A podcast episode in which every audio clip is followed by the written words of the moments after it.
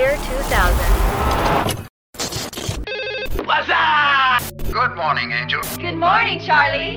My name is Gladiator. She called me Mr. Glass.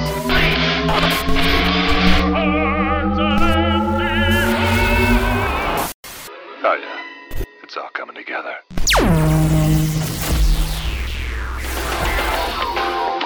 Sir, side please. It's emergency official business. Ma'am, FBI, you might want to stay out of this, all right, sir? Eight double tall lattes, one with no foam. Special Agent Gracie Hart is as tough as nails, She's got a lot of rage. and she's completely unpolished. but when the FBI needs an undercover agent, We have ourselves a national emergency. It's the Miss United States pageant. the only man for the job is a woman. Let's go, girls. She doesn't look the part. There's no way on earth that I can make this woman ready in two days. She doesn't want the part. I'm not gonna parade around in a swimsuit like some airhead bimbo. But she's about to prove anything is possible. I have gel in my hair. I haven't slept all night. I'm starved and I'm armed. Don't mess with me. Ooh. I'm fine. Get ready Gun! Gun! Everybody down! for the new face of the FBI, Of course he had a gun. This is Texas. Everybody has a gun. Miss Congeniality.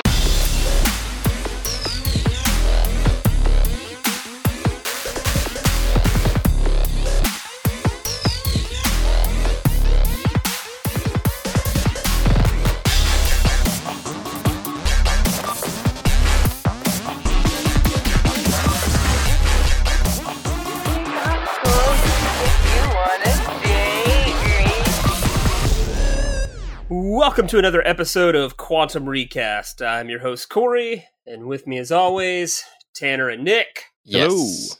or Nick and Tanner, whichever one you prefer to give top billing. And Tanner's behind the control panel today. Tanner, you're like one of those actors that gets an executive producer credit after so long on a series. Gets a It allows more him to minor make role on screen, better producer role, and then you just never see him on screen again. Uh, we're we're gonna let you keep being a host, but you also have to take over producing for a hot minute. Jesse's in the Bahamas. On vacation. Who knows if he'll ever come back? That's just where I'm saying he is. Um, I have no idea where he's at- really at, but that sounds that sounds great. We'll give it to him. I think the Bahamas would suit him well. Get a tan on all those tattoos. Oh, he's not going outside. Are you fucking kidding me? Jesse's in the Bahamas on his laptop playing Overwatch. so Mhm. He's sitting at the hotel with his stream deck, just playing video games. I love it. He's just like, I don't get why everyone talks about the Bahamas so much. The Wi Fi is shit here. Well, if you clicked on this episode, you know that we're taking Miss Congeniality out of the ripe year of 2000 uh, when Y2K didn't kill us all, and we've brought it Thank up God. to 2021, um, which we barely survived. We were off Mm. Thank Mhm. God. 21 years. the Mayans really meant 2012. They got the backwards though. Yes. But hey, we, we stuck to the Mayans. We're still here. It's going to be great. We live to see 2022. But Miss Congeniality, uh, Tanner, you've chosen this film because that's what we do here. We take a movie out of its original release year and we drop it in a new release year, either forwards or backwards in time. And then we give it a cast relevant to that new release year. But before we do talk about Miss Congeniality and 2021, uh, the year we all tried to forget, we're going to refresh your memory a little bit, at least in the context of cinema let's do a little house cleaning. First of all, follow us on social media. We're present on pretty much all of them except for TikTok. Also, if you want to invest in the podcast, if you want to financially support us, we also have patreon.com or buymeacoffee.com slash quantum recast. That's a way to um, throw some money at the podcast so we continue to grow, get me apparently better internet. That's always on the table for some reason. Apparently my internet Mhm. sucks. Everyone else's is just perfect. But whatever. I'm not bitter. I'm not bitter at all. Just a lot of attacking Cory's internet in the production meetings. Um, that's fine. That's Yep. fair. I'm okay with it. But again, we like to talk about what we watched this week or in the last couple of weeks, you know, just depending on our schedules. And we like to give you knit or pick. So, Tanner, what you got? I watched so many things, and I don't know which one to talk about. Um, I'll say I went and watched Nope the other day. It was my second movie in theaters for the whole pandemic. The first one was Dune, and then I got COVID for the first time and did not go back because Oh I was God. fucking furious at the movie theaters. I was very upset and very hurt by them, so it took me a while to get back. Nope was really good. It's definitely uh definitely a pick. Um the people I went with were kind of meh about it. It's very interesting. Have you guys seen it? I have. I have not. It's very interesting. I thought it was very intriguing. I thought it was very interesting, but it's not like super actiony, not super horror, not super thriller. It's just very happening. Okay. Like stuff is happening and there are interesting bits and interesting moments, but there's nothing that is like over the top, I guess is what I'll say. It's like Signs meets Jaws, but just with like a lot of other stuff thrown in there too. Yeah. Okay. That that's kind of a good tag. That kind of sells me on it, Nick. That was good. You should write these taglines for. Yeah, I should hire me. So I really liked it. I thought it was really fun. Um, I thought everyone did a really good job, and the monster was super cool. Wild, crazy. Yeah, I thought Freaky. the monster development was super interesting. Okay. Yeah. Yeah, so pick, go watch it. Who's next? I think it's interesting you talked about not going to the theater because I'm trying to get a premature start on middle aged. I'm developing a distaste for teenagers and things like that. And I've kind of gotten to where Mhm. like I don't want to go to the movie theater anymore because that's where teenagers are. Yeah. This is the closest though I got to going back to a theater for a long time was I almost went and saw this. Mainly because of it's a it's a it's a Jordan Peele movie, which I'm all about. But Yeah. I didn't know Michael Wincott was in this. As soon as I saw him in one trailer, I almost packed my wife up and said, "We're going to see this now." Almost put her in a suitcase, threw her in the car. Said Michael Drove her over to Wincott the is theater. back, baby. And then um, I but I I just said, you know what? It'll be streaming in like two weeks, so we're gonna we're gonna wait. The curse of streaming. Eh, it'll It's, be out. it's in got two its weeks. it's got its hooks in me. Michael Wincott is actually really good in the movie. Oh, Cory. thank God! Yeah. Oh, You'll really tell, love his Tell me character. we're in a Michael Wincott renaissance, please. All right, Nick. What about you? So, uh, I did go to the theater, and I would see Bullet Train starring Brad Pitt uh, last yeah. week. I thought it was a lot of fun, and it pretty much was what I was hoping to see and experience when I went to the theater to watch it. A fun action movie, a little over the top, a little bit manga anime influence, but I guess it's based on a graphic novel, is what I found out later. But the cast is Mm. great, especially Aaron Taylor Johnson and Brian Tyree Henry. Like their banter back and forth and their chemistry is just off the charts. And I love Brad Pitt as this accidental hero of sorts. Um, it felt a lot like Smokin' Aces on a train, and Ooh, So I'm not mad Nick. about it. Sold. Nick killing it with these comparisons. Like I'm listen, Oh, I got the goods. all right. Cool. I love it. Um, I feel like the bar's raised. Um, uh, okay. Yeah, I haven't seen it. I really want to see it, but my wife despises Mhm. Bad Bunny. Like despises Bad Bunny. If it makes you feel better, he's only in the movie for a small amount. Okay, good, The good. I'll, I'll try. to Bad say- Bunny. He is the rapper. international Hispanic rapper that's huge. Shows up in wrestling a lot. Weirdly. He's Hispanic Drake, Tanner. That's all you need to know. Puerto Rican Drake. Puerto Rican Drake. There we go. and I happen because of my wife is Latina. I happen to know a ton of uh, Latinos, um, and they all hate Bad Bunny. So I don't know how he's making money. Um, they all think he's the Interesting. worst thing. Like they, they like we don't like this. This dude represents our culture at all. Hmm. So okay, I'll tell her Bad Bunny is not in the movie a lot. Got it. So I guess I'll plug the movie I plugged with my last pick um, in choosing Predator. I watched Prey, Oh, okay. the Hulu Nice. Predator movie. I like live texted you guys as I finished it and was like, "Here's my complaints."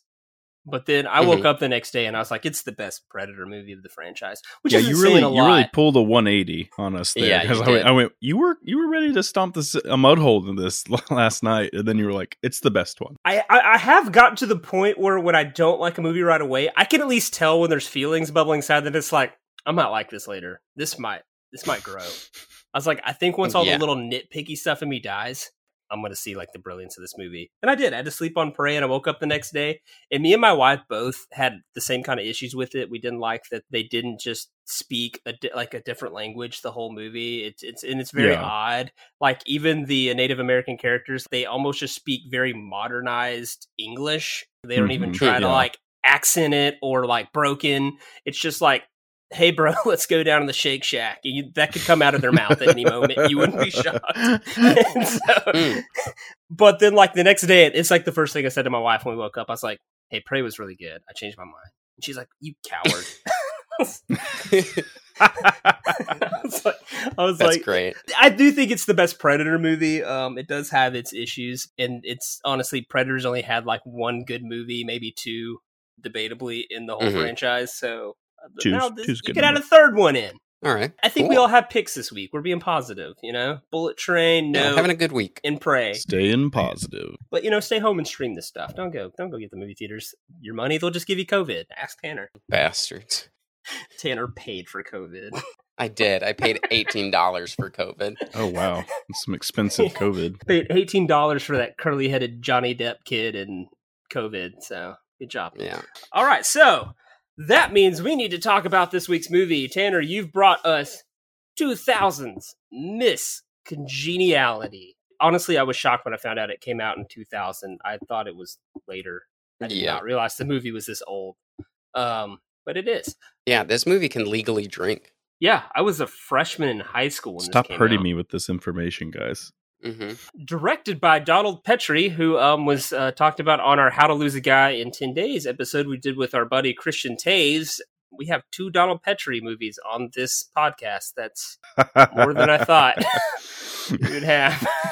Yeah. So- Unexpected. Good job, Donald Petrie. And written by a lot of people Marc Lawrence, Katie Ford, Caryn Lucas, starring Sandra Bullock, Michael Caine, and Benjamin Bratt. And just the synopsis is pretty much there is a terrorist threat at a beauty pageant in San Antonio, Texas. So the FBI dresses up the very tomboyish Gracie Hart to, um, you know, go be a fish out of water and become a lady. Uh, uh, what do you, a pageant lady? Pageant contestant. Yeah. Everyone learns about themselves in the process. hmm hmm It's, it's fun. So, the useless critic stats for Miss Congeniality. Uh, 6.3 out of 10 is the IMDb rating. Metascore is 43 out of 100. Okay. Rotten Tomatoes. A little split here, split between the critics and the audience. It's got the little green rotten splat of only 41% by the critics. Hmm. But it's got the little popcorn positive thing, 69% for the audience score. Nice. And so I, I think that's a pretty apt way of looking at this movie. If you're looking for like a good piece of cinema, like maybe maybe you shouldn't go into Miss Congeniality looking for art. But if you're looking for a good time, it's a great time. It's a lot of fun. It's fun. So, guys, we gotta hop over and see what our buddy Roger Ebert thinks about Miss Congeniality. What's your guesses, Mhm, boys? What's your guesses out of four stars? Two and a half. Two and a half. Two and a half. Two and a half. Man, that's what I was gonna say. I was gonna say he's just gonna middle road it. Two Yep. two and a half. So you're both two and a half. You're both. I'll go two. Oh, Nick pulling it out in the end.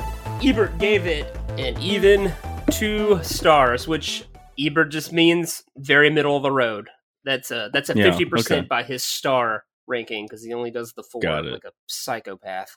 Something about Sandra Bullock strikes me the right way. Amen, Roger Ebert. I think the world feels the same about Sandra Bullock.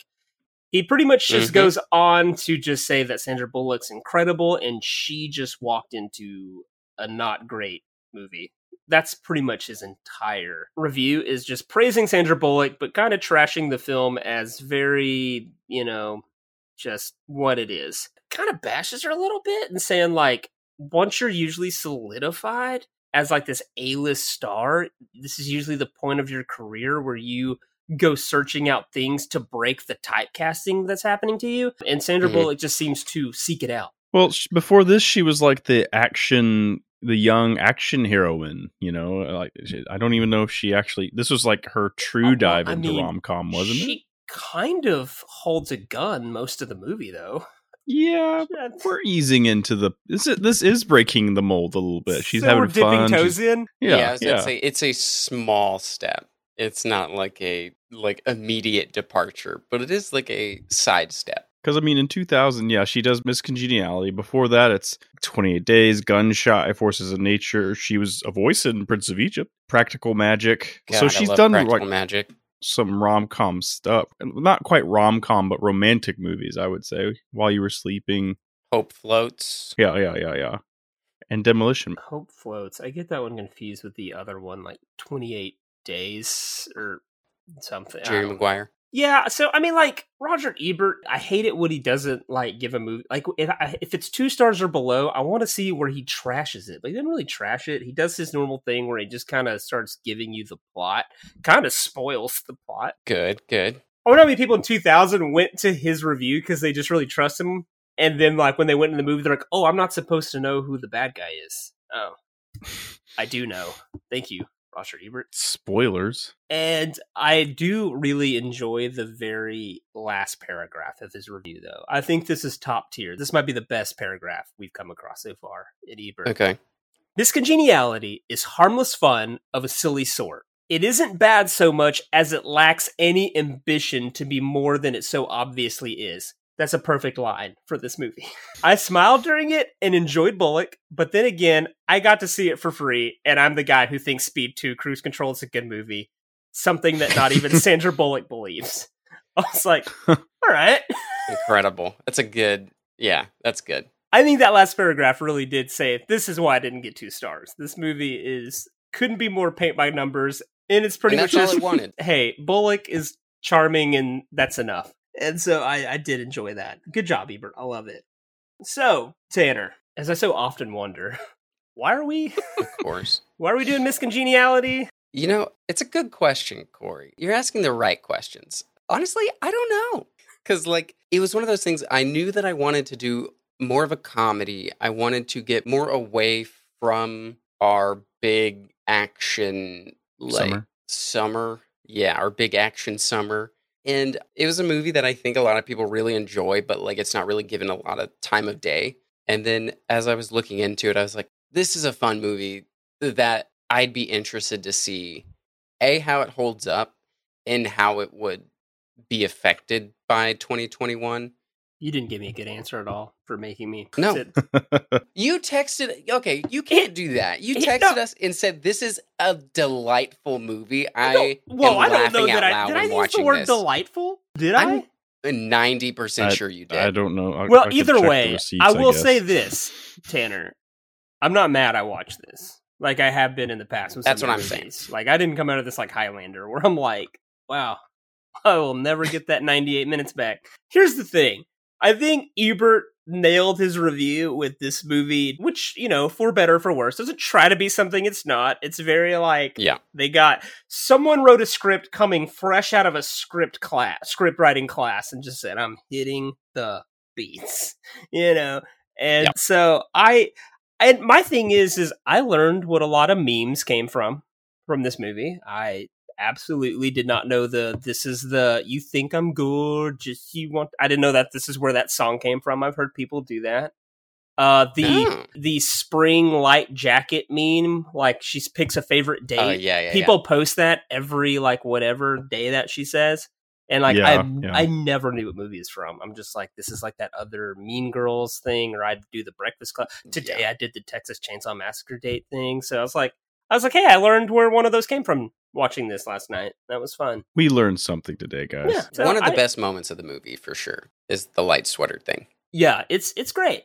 And I will say that this movie though is it actually had some lines that were just perfectly delivered.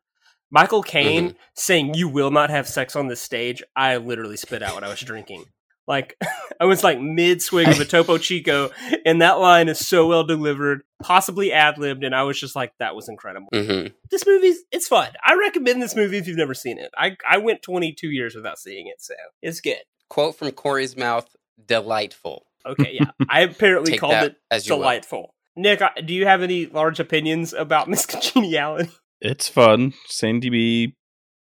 Good times. Yeah. No, I, I I think it is. I think it's just a fun little 2000s movie that some people have lost the time, but memes have kind of helped keep alive to a degree, and it's it's I think it was one that my mom rented one time and we watched and it was like, okay, this is cool. This is fun.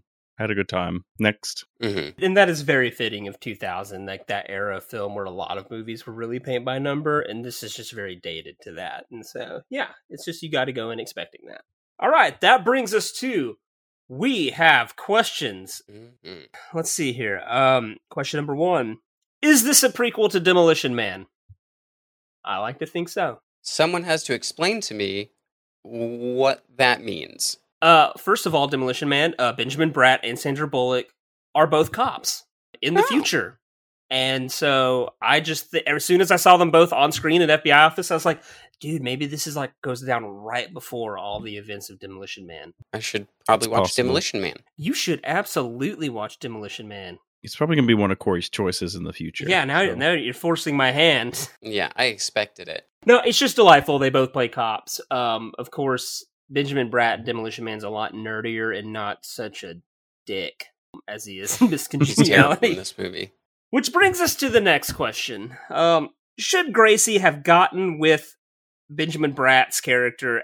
Uh, what was his name? Agent Andrews? Eric, Eric Matthews. Matthews. Agent Eric Matthews at the end. No, the answer to that is absolutely It's not. it's a definite no. Dude, dude literally has no interest. He's a he's a womanizer, and he has no interest in his partner until she suddenly gets like the full Until makeover. she's hot. Until That's his she's whole hot. Character Yeah. development. He's the- like, oh dang, she's hot. and she somehow is like totally cool with it. And she's like, "Oh, you love me," and I'm like, "No." He literally in like one scene, there's like 15 HR violations between the two of them, and like they're all Benjamin Bratt. And I'm like, Oh, oh, yeah. my God, this dude is an absolute monster. And then by the end, she's like, oh, I like this guy. And I'm like, why? Why would we ever, ever be into this man? I mean, This is she, Absurd. she was a She's one of the tomboy, boys. so maybe Yeah. she's sexually aggressive. well, okay. I, I have an issue with that. Okay, all right. A, you can't say she's sexually aggressive because they absolutely do not state that in the movie. And there's no reason to believe that other than Michael Caine's one line about her having sex on the stage.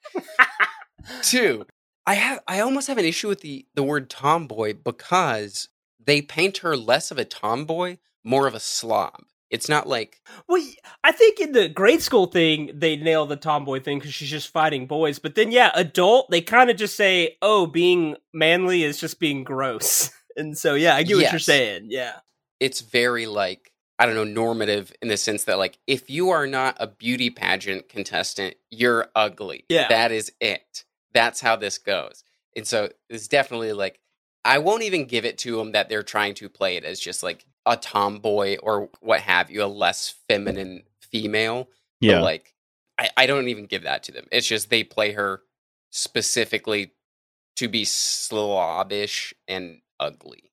No, I agree. I multiple times throughout this movie said these two better not end up together at the end. I know that we're kind of in this rom com, but I was like, no Mhm. way, no way are we. I was like, it's too late in the movie. We've seen no character development in Benjamin Bratt. We haven't gotten some backstory of why he's like this womanizing dick that maybe we can sympathize and maybe we'll grow up. No, it's just like uh, yeah, no. he's in one scene he like slaps her ass three times while they're in the Yeah. FBI HQ, and you're like, what is happening? Like, someone report this. He slaps Michael Caine's ass at one point on a private plane. He- And I'm he- like, you he kind of do does. Yeah, he he really does. And so I, yeah, it's it's it's the whole. I was a little disappointed at the end. And the bad thing is, is the the scene at the end when the movie's over and it's wrapping up, and it's like, oh my gosh, they're gonna have to make them get together somehow. His line is, Mhm. "Hey, when we get back, you want to maybe go to dinner?" And she's like, "Like a date?" And he's like, "Well, if we have sex afterwards." I mean, like, it's like that's your line. you haven't changed at all. You're still a dick. All right. How does the FBI feel about this film? I'm just going to assume they're not fans of, of this. Really? Yeah. I mean, would it makes assume the that- FBI look really stupid, it makes them look really bad. really sexist, really stupid, really Homophobic. like pretty well, awful. this this person over here in another state, uh, we, we it seems that they're the killer, so we're just going to avoid this whole threat to this pageant and just leave at That's the also true. hour. Yeah. Uh, So here's the thing. I think now, the FBI looking back on it now, you're correct.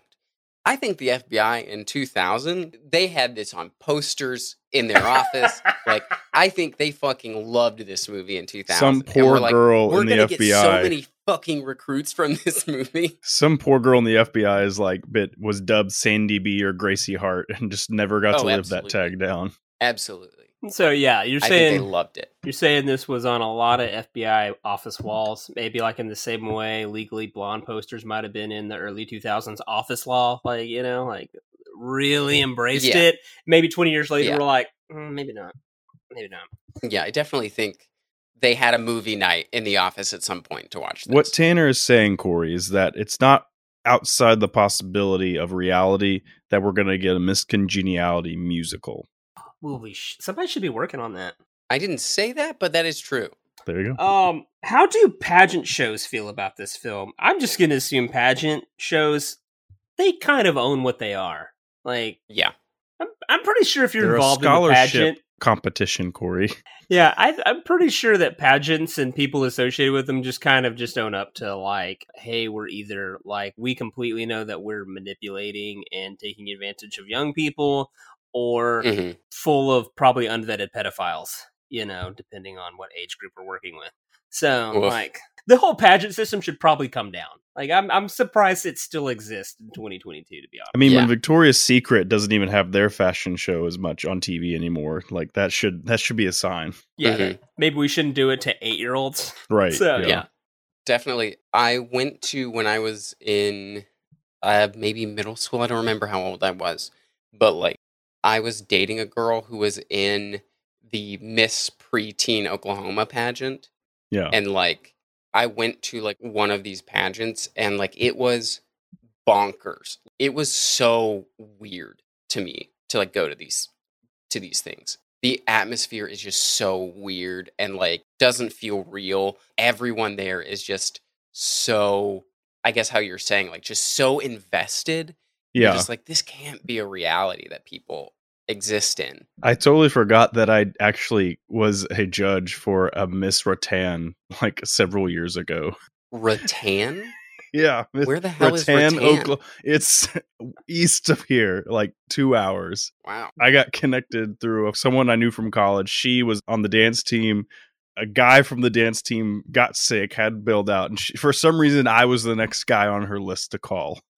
So I drove out two hours to Rattan, Oklahoma, to judge this like high school pageant, and I just had I to don't like, like that for you, Nick. I I was just like, I don't know why I'm here. I'm just gonna put f- filmmaker, uh, writer, blah, make myself sound like I belong for some reason, and then just and then I was sitting there going like, Am I judging? Should I judge harshly?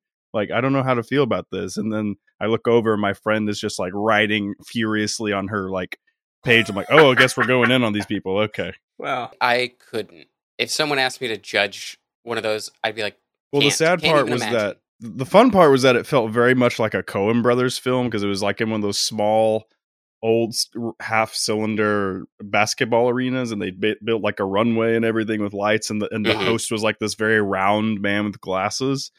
But you could easily tell that the girl that had won the previous year was like leagues above all the other girls that had won, and they wouldn't allow her to compete because I think she had won like twice in a row or something. It was a So wild sorry. time. That- We got to kill yes. your reign. Yeah, okay. Fair enough. Okay, so Nick has a checkered past in the pageant world. Mhm. it's Sorry true. if we've offended you at all, Nick. And You guys have learned Wood. something about me today, so there you go. Uh, okay. Here's a good Tanner question. This has his written all over it. Is this or Die Hard better propaganda? Tanner's one of the only people I know that use the term propaganda. Well, No, Die Hard makes John McClane look good. Oh, Miss Congeniality makes cops look stupid. So well, see, here's the thing. Here's the thing. Yes and no. I definitely think there are moments where it makes them look stupid, but at the same time, it's in this like lighthearted comedy sense where it's like, oh, they're having fun. FBI agents have fun. FBI agents are funny and kooky.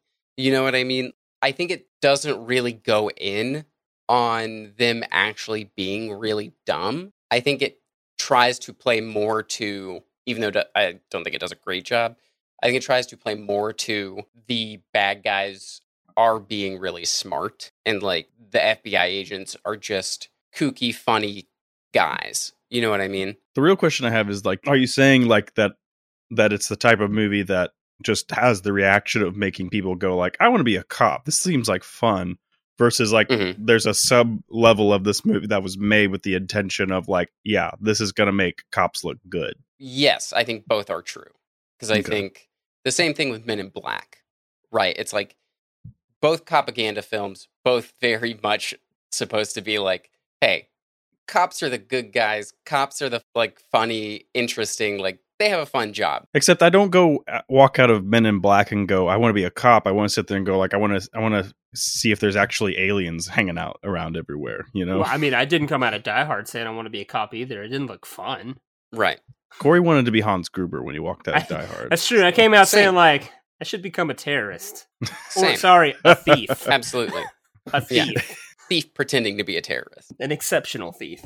Okay, no, that, Mhm. that that's fair. I tried to look up to see if there was any like stats on like if there was an increase in female FBI agents around 2000. I couldn't find the numbers though because that would have just been amazing. Mm. Yeah, that would've been been all of a sudden you just see it shoot up, and it's like Sandy B. Um. Okay. Let's see here. Last questions. Uh, do you think being dubbed Miss Congeniality is a real compliment? I don't know. I feel like it's like that thing in high school where you're like most nice, most friendly, most talented. It's like, eh. Yeah, I mean, I think because what it's supposed to be that she Miss Congeniality is just she's the nicest one there. Like she's Yeah, the it's like she's of the, the favorite. competition. That's the It's- thing. it's- right? I think it's always seen as like the one with the most personality or something. yeah. I mean, I don't think it's not a compliment. I mean, it's not a compliment, but oftentimes I feel like it's like, well, you weren't good enough to win the main title, and you weren't good enough to get like second or third place or something. Normally, like I know she gets second place basically she- in this, She did, but normally it's place. it's put aside for like this. But we really liked you, so we want to give you Yeah. something. So I mean, I think a lot of times in competitions, you're gonna just hate the fact that you don't get you know first or second or whatever. So literally anything else is gonna feel like a slap in the face. right, yeah, But I think it's a compliment. I'll I'll let them have. We like this person. We would just want to recognize them. I'll give that to them. I mean, I guess. I don't know. Again, it's like, really, does it matter like five years after this pageant who got anything, I guess? Sure, absolutely. Because it's Yeah. like in high school, even if you got most popular or most athletic, it's like, or most, it's like, cool. That's like another word of saying, like, you peaked now at 18. Yeah. Like, it's all over now. Like, this is, you, you, you Oh, yeah. peaked too soon, bro. And so, but I guess if you were most friendly, that may, that probably followed you in life. That was probably nice. So, yeah, okay, all right, all right. We'll, we'll, we'll give it. We'll give it. All right. Last question. What changes about Miss Congeniality bringing it to 2021 aside from the FBI's technology? Aside from the technology, there's an actual HR department, and I think I mean, it changes a lot. I feel like there's a lot of just like subtle, especially like sexuality, like office workplace, like misogyny in this film that like really does not carry over So, what to is any it? Degree. Well, like, what is it when, uh, like gender roles, like the the Mhm. a- what's the word you put bef- between that when you're like forcing it on male female? Like, I guess forced gender roles. This movie's very much all that, like girls, Yeah, yeah. pretty Like guys, assigned.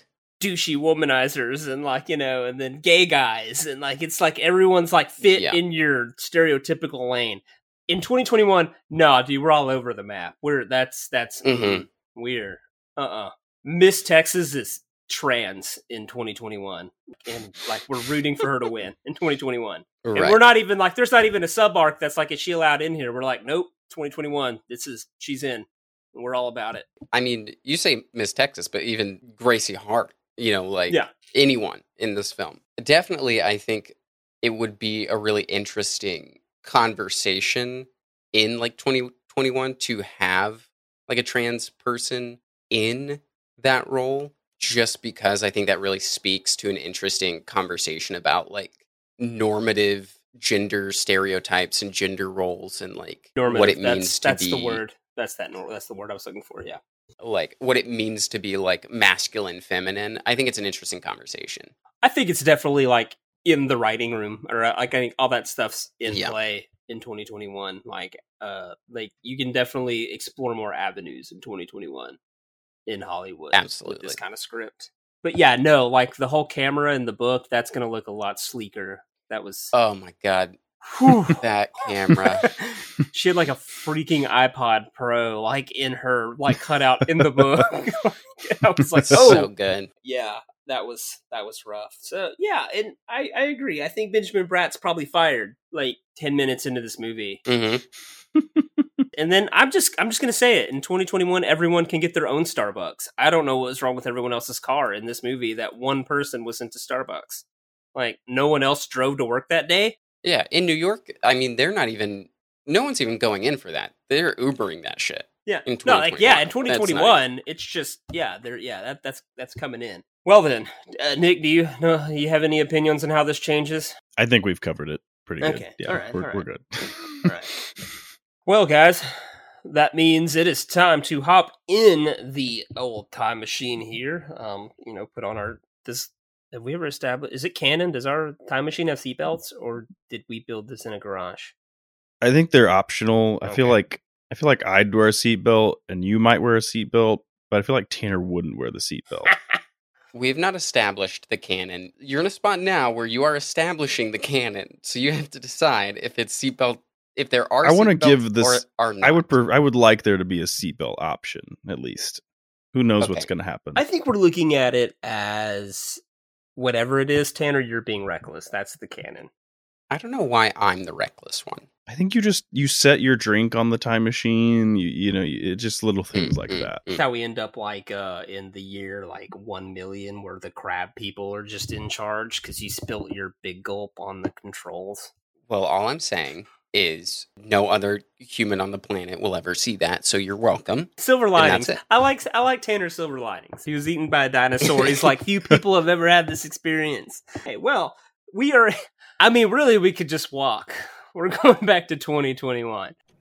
2021.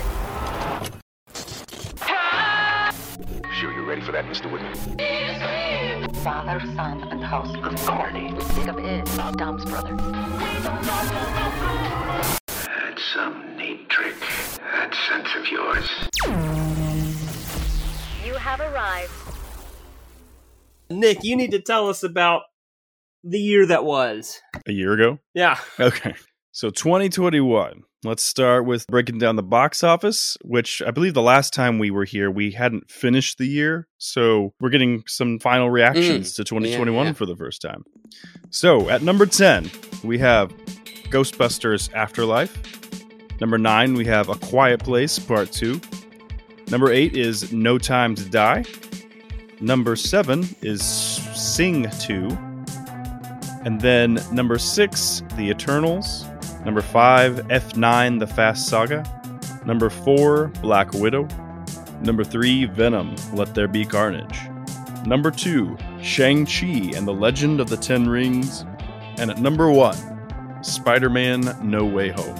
The top four are Marvel established movies. Not one of them is a Sony picture, but Marvel. only the Fast Yeah. Saga of the top six are non-Marvel movies. Mickey Mouse just counting that money. He literally has a Scrooge McDuck like money room that he swims in and just Mhm. you know and just bathes in it. Mickey, you can't bathe in that stuff. You know who touches money? Shut up. Shut up, Goofy! You don't fucking know me! This is my house! Get the fuck You never out! talk to Donald piece of this shit. way. Oh, I'll buy another friend! You can buy better friends than you, Goofy, you piece of shit! Wow, That's him. that's pretty rough because I always uh, assumed Goofy. Money changes a, a mouse, you know? Well, we're gonna go next to one place that Mickey Mouse will never get close to, and that's the Oscars. Hey, suck it, Mickey Mouse. Uh, so put on your bow ties, your bolo ties, your shoes or non-shoes if you're trying to make a statement. So for supporting actress, we get Ariana DeBose from West Side Story. Just disappointed you didn't say Grande. I just thought I missed something. That's true. was like, what? For supporting actor, we have Troy Kotsur for Coda. Mm. For best Nice. actress, we get Jessica Chastain for The Eyes of Tammy Faye. And best actor after slapping Chris Rock is Will Smith for King Richard. Note he didn't get it for slapping Chris Rock, he got it for the movie he was in. But anyway, the best picture countdown we have West Side Story, Power of the Dog, Nightmare Alley, Licorice Pizza, King Richard, Dune, Drive My Car, Don't Look Up, Belfast, and the eventual winner, Coda. Thoughts, prayers, concerns? Coda was good. I really liked Coda. I haven't watched it yet. You definitely should. Okay, you guys okay. have Apple TV Plus. Check it out. I just remember watching the Oscars. I was like texting you guys the whole time, and I remember texting you guys, "Holy crap! Will Smith just punched Chris Rock." yeah, And it's like, I'm, I think it's real. I think it's real. It's real awkward. it was wild. All right. So beyond that, the only twin film scenario we have is Friend of the World in 2021 or 2020 and Don't Look Up in 2021. Both are science hmm. fiction comedies, satire films influenced by Doctor Strangelove, Twilight Zone, involving an apocalyptic event which could have been avoided if not for a corrupt official of the United States. Just the truth. Culturally relevant. But other than that, guys, uh, do you have some favorite movies from 2021? There were a lot of good movies this year. I feel like some maybe out of left field that I really liked, and you guys made fun of me. I think last time I brought it up was Voyagers. Oh, the one where they're flying to space f- in the sex orgy. Got it. Yeah, like Yes. Colin Farrell was encouraging all those kids to have sex with each other, right? That's not Yeah, what he yeah, was yeah. encouraging. Oh. He was their dad, essentially. He was being their good, good father. That Chaos Walking was this year, which was good. Also, I mean, you got to give it up for Kristen Stewart. Oh yeah, yeah, yeah. She killed it playing Princess Diana. Yeah. Got to give it up to her. Uh, I don't know. I mean, like, I feel like I've talked about a lot of the movies I saw this year. Like, I know I bashed Old not that long ago.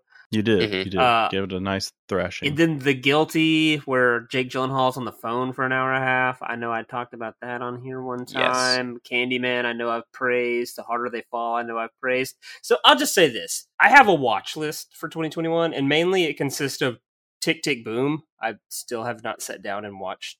Dude, Tick, Tick, so Boom. good. And I really want to watch Cyr- Cyrano.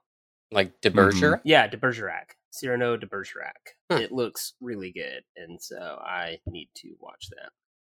What about you, Nick? For me, uh, I think just notable ones. I thought the Suicide Squad, the James Gunn one, was better than most people are giving it credit for.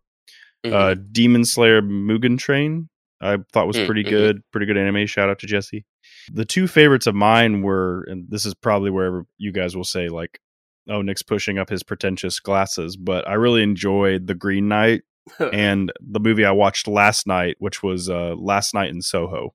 the Green Knight was really good. No, I haven't. s- I Haven't haven't seen seen either Soho. of those. Being that it was 2021, I felt like a lot of those movies, like Green Knight and Soho, like fell went under the radar because we were still in that weird nebulous of like, uh, we're not going to release it in theaters, or we are, but no one's going to the movie theater, so it's not going to get talked about or seen as much. Mhm.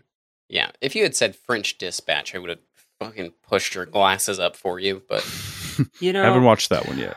I really hate it sometimes when you guys bring up anime when y'all say the title first, and I think that Yeah. movie sounds awesome, and then you say it's an anime, and I'm like, damn it, don't like anime. both things can be right. I mean, Both no, I'm be not saying that. I'm just saying anime is not my cup of tea. I don't really enjoy it or get into it, and but I, and it's great that you Mm. guys do. But anime all has really cool names. Like all of them have great names. Yeah.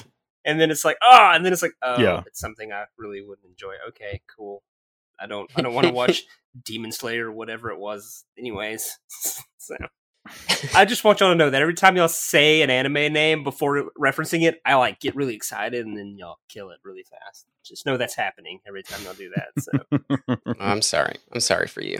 so that is 2021. Still some movies to see, some movies we love. All right, Tanner, that means it's time for junk drawer trivia. hmm So, junk drawer trivia. There's some stuff in here from, let's say, IMDb There's 53 items of trivia here. Only Oh, a few God. of them are like actually really interesting, and I'll give you the interesting ones. I also want to do what I pitched in one an earlier episode, just a fuck you segment because there's so many goddamn awful quote unquote trivias in here that like in one way or another, I just want to verbally every time I read them go fuck you. So we're gonna do that, and please, both of you, if I read these and you feel the inclination as well, you listeners, if you get that inkling, just fucking scream it at your steering wheel or whatever. Just get in this with us. So, I'm going to start by saying this one was actually interesting, but at the same time, like fucking aggravating.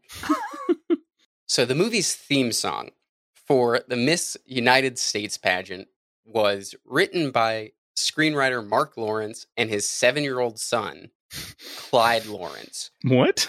Wait for it.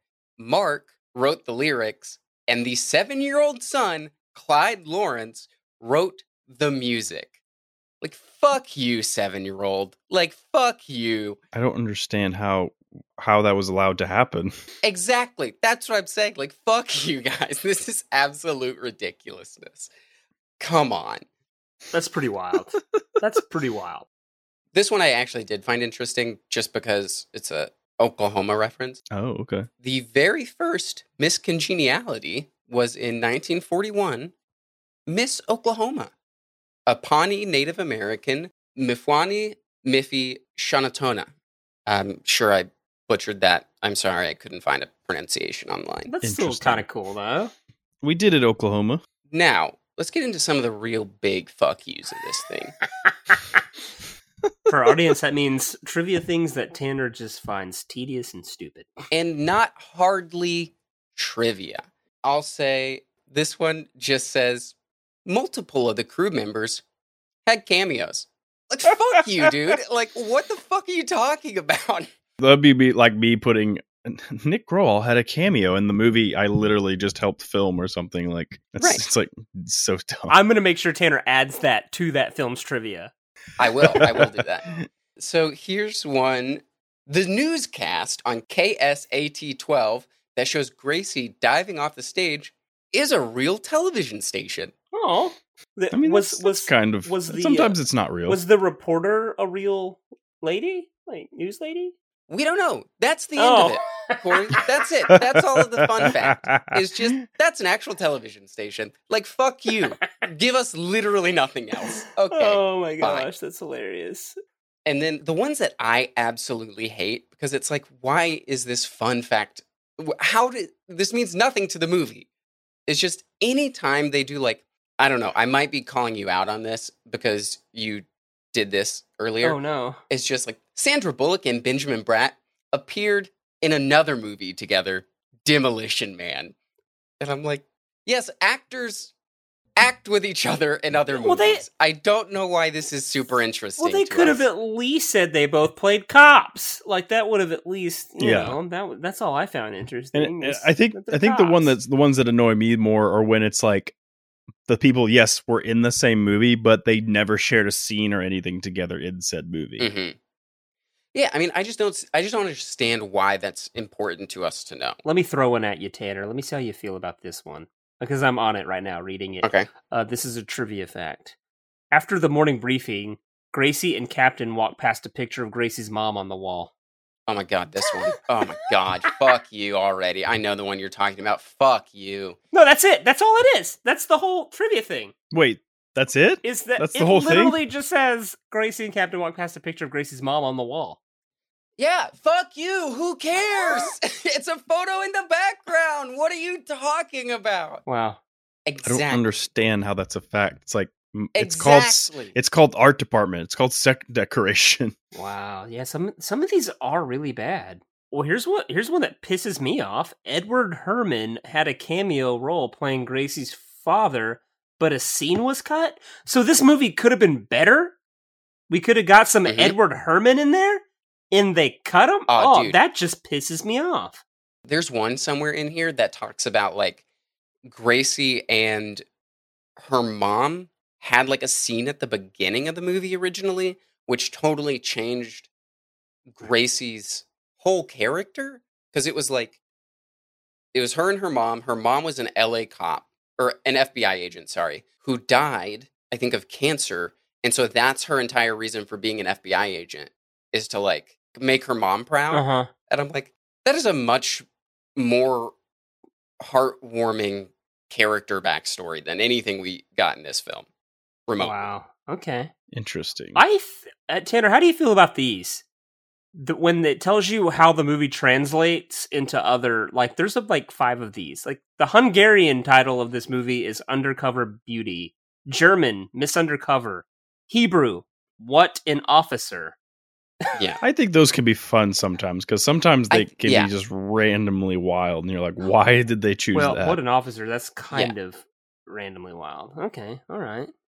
in this one i don't know i'm sure some people will find this interesting i legitimately i think nick might find this interesting but it's not something that i give a shit about but it's literally I like, like, how he's taking shots at us while he's doing this. I know, right?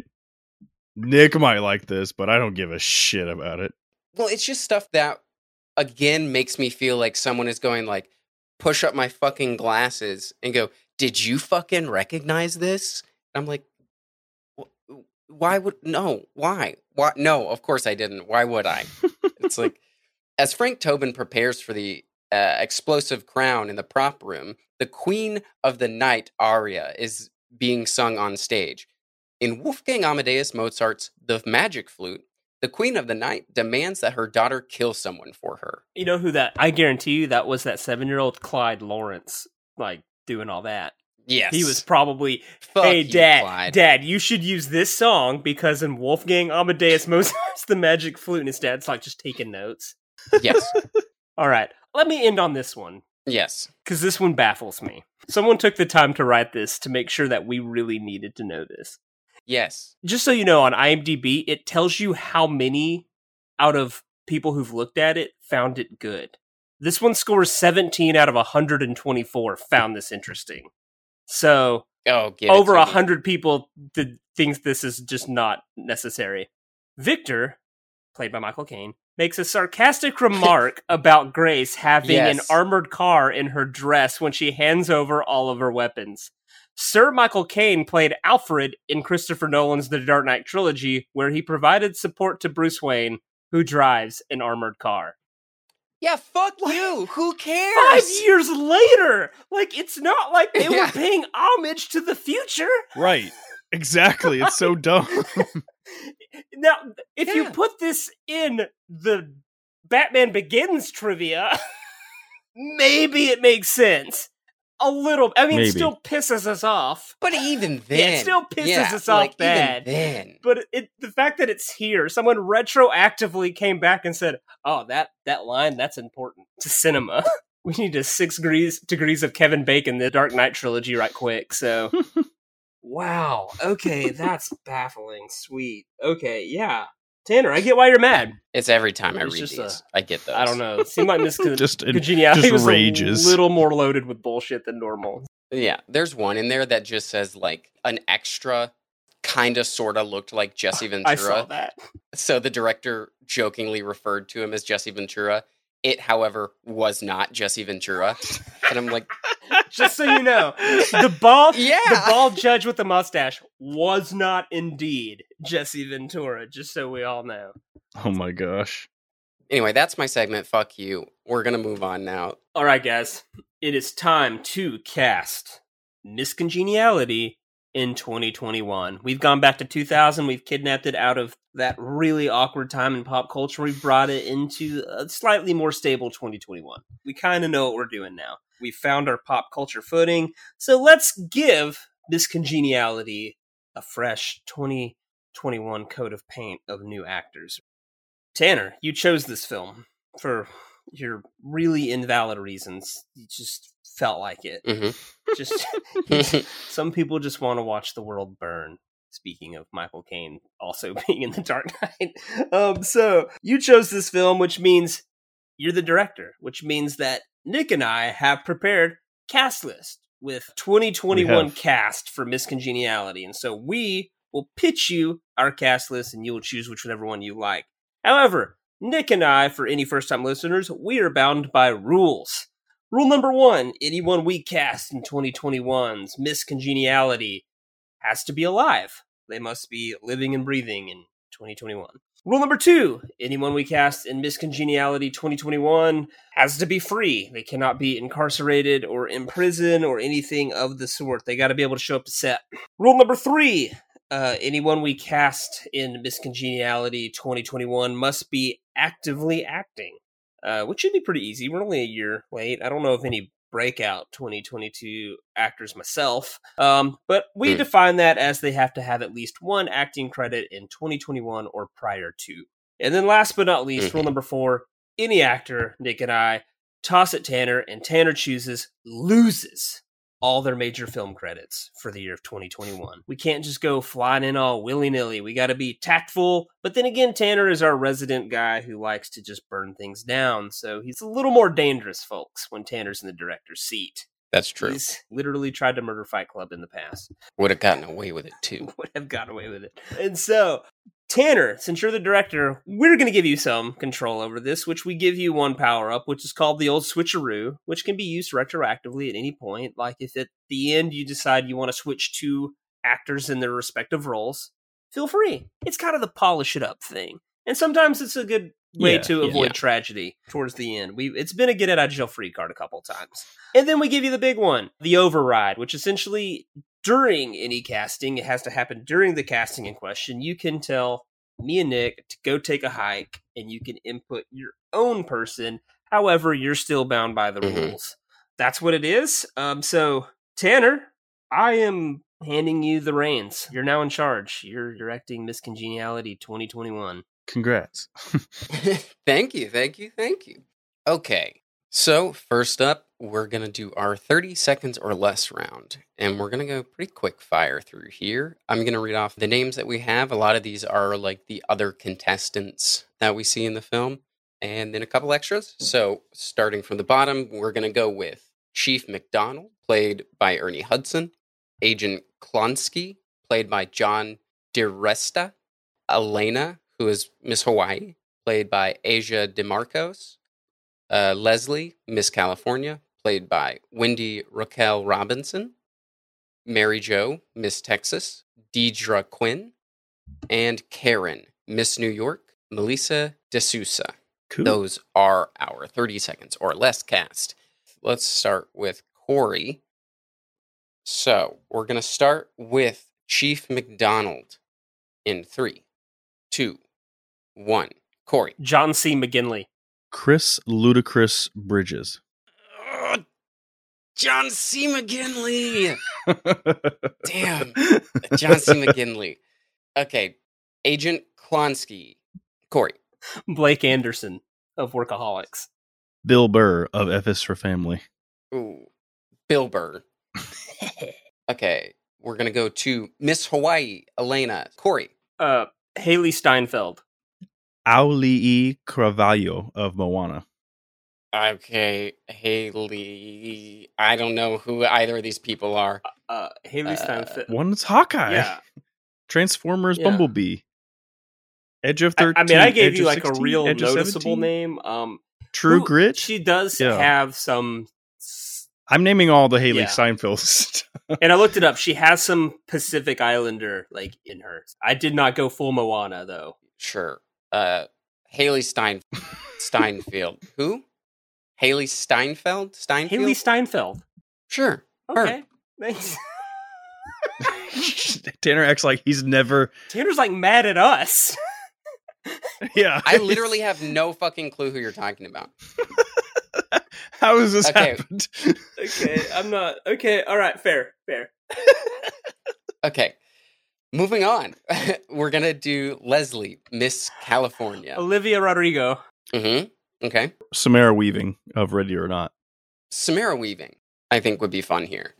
Mary Jo, Miss Texas. Cory. Taylor Swift. Keke Palmer. Oh, damn, that's good. Um, We've peaked at Miss Texas. yeah, you peaked at Texas. Uh, Keke Palmer. Keke Palmer. Woo! Right, so we don't care about the soundtrack. Fine, that's great. Actually, fuck, that's a good point. Um, all right, we're gonna Karen, Miss New York, Cory. Jenna Ortega, uh, the new Wednesday Addams. Mm-mm-mm. Joey King. Let's go, Joey King. Yay! Great, that was an interesting one. Uh, I don't like doing the thirty seconds or less. That was a bad train wreck. yeah, that wasn't good. It was not good for me. Sorry, guys. Well, let's just get right the fuck out of 30 seconds or less, pretend like it didn't happen, and move right up into Miss Congeniality. See, I'm already upset. I should have gone Yeah, Taylor dude, Swift. It I'm was s- bad. we had we had Olivia Rodrigo and Taylor Swift in this movie. This soundtrack could have pushed some serious units, just streaming all over the place. yeah, And instead, it's, it's fine. I'm It's an whatever. idiot. No, it's cool. It's cool. No, it's I'm an idiot. All right, we're going to move on to Frank Tobin. Ohio. Ohio. Washington. Nice apples. Original. You come up with that all by yourself? No.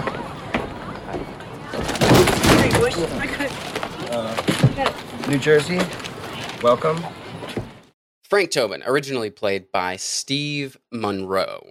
He's Kathy Morningside's son, goes by a different name so as not to be seen with her in any Right. way like that. Yes. He's also the bomber. Spoilers. Spoilers, thank you. He's a terrible, terrible man.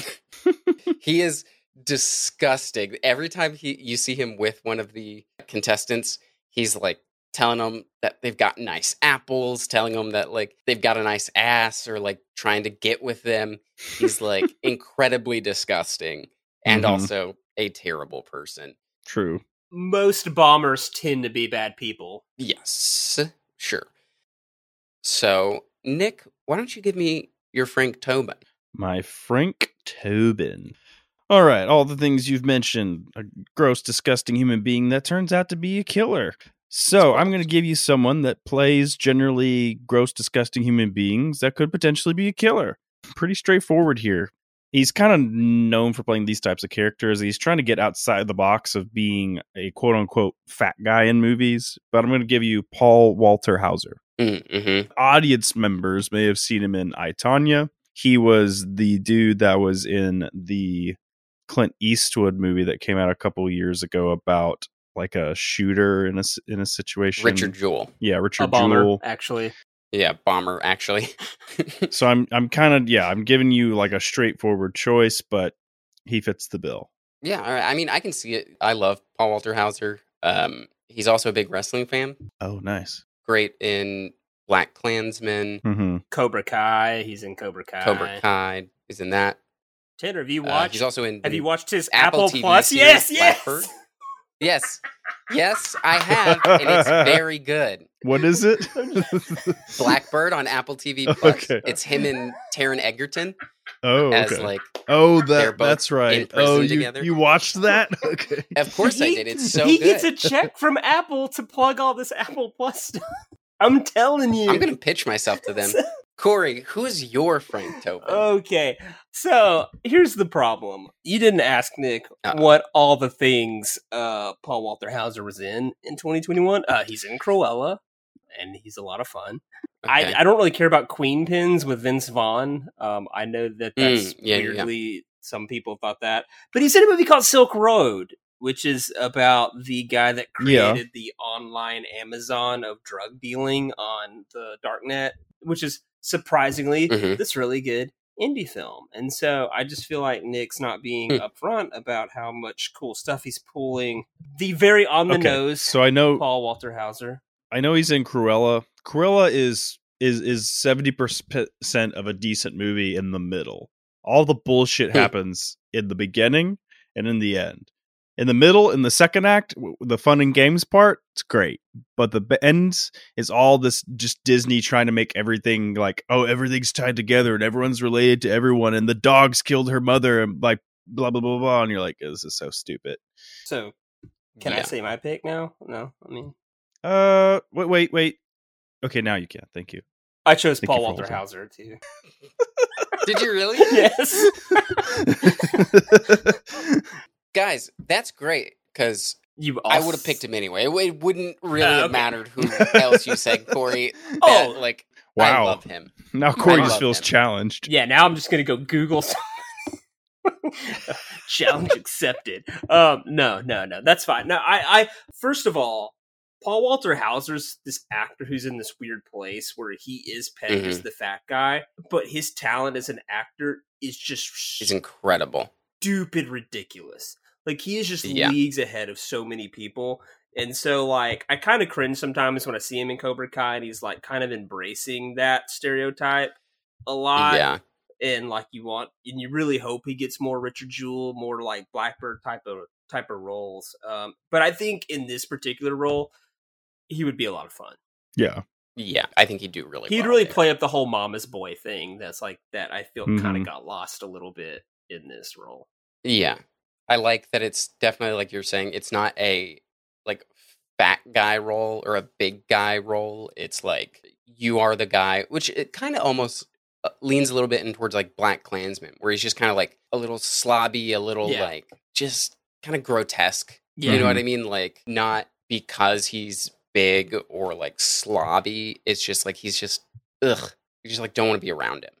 And like he plays a good villain. He does. He really does. hmm And so I'm a big fan of that. Big fan. Paul Walter Hauser up on the board. Yes.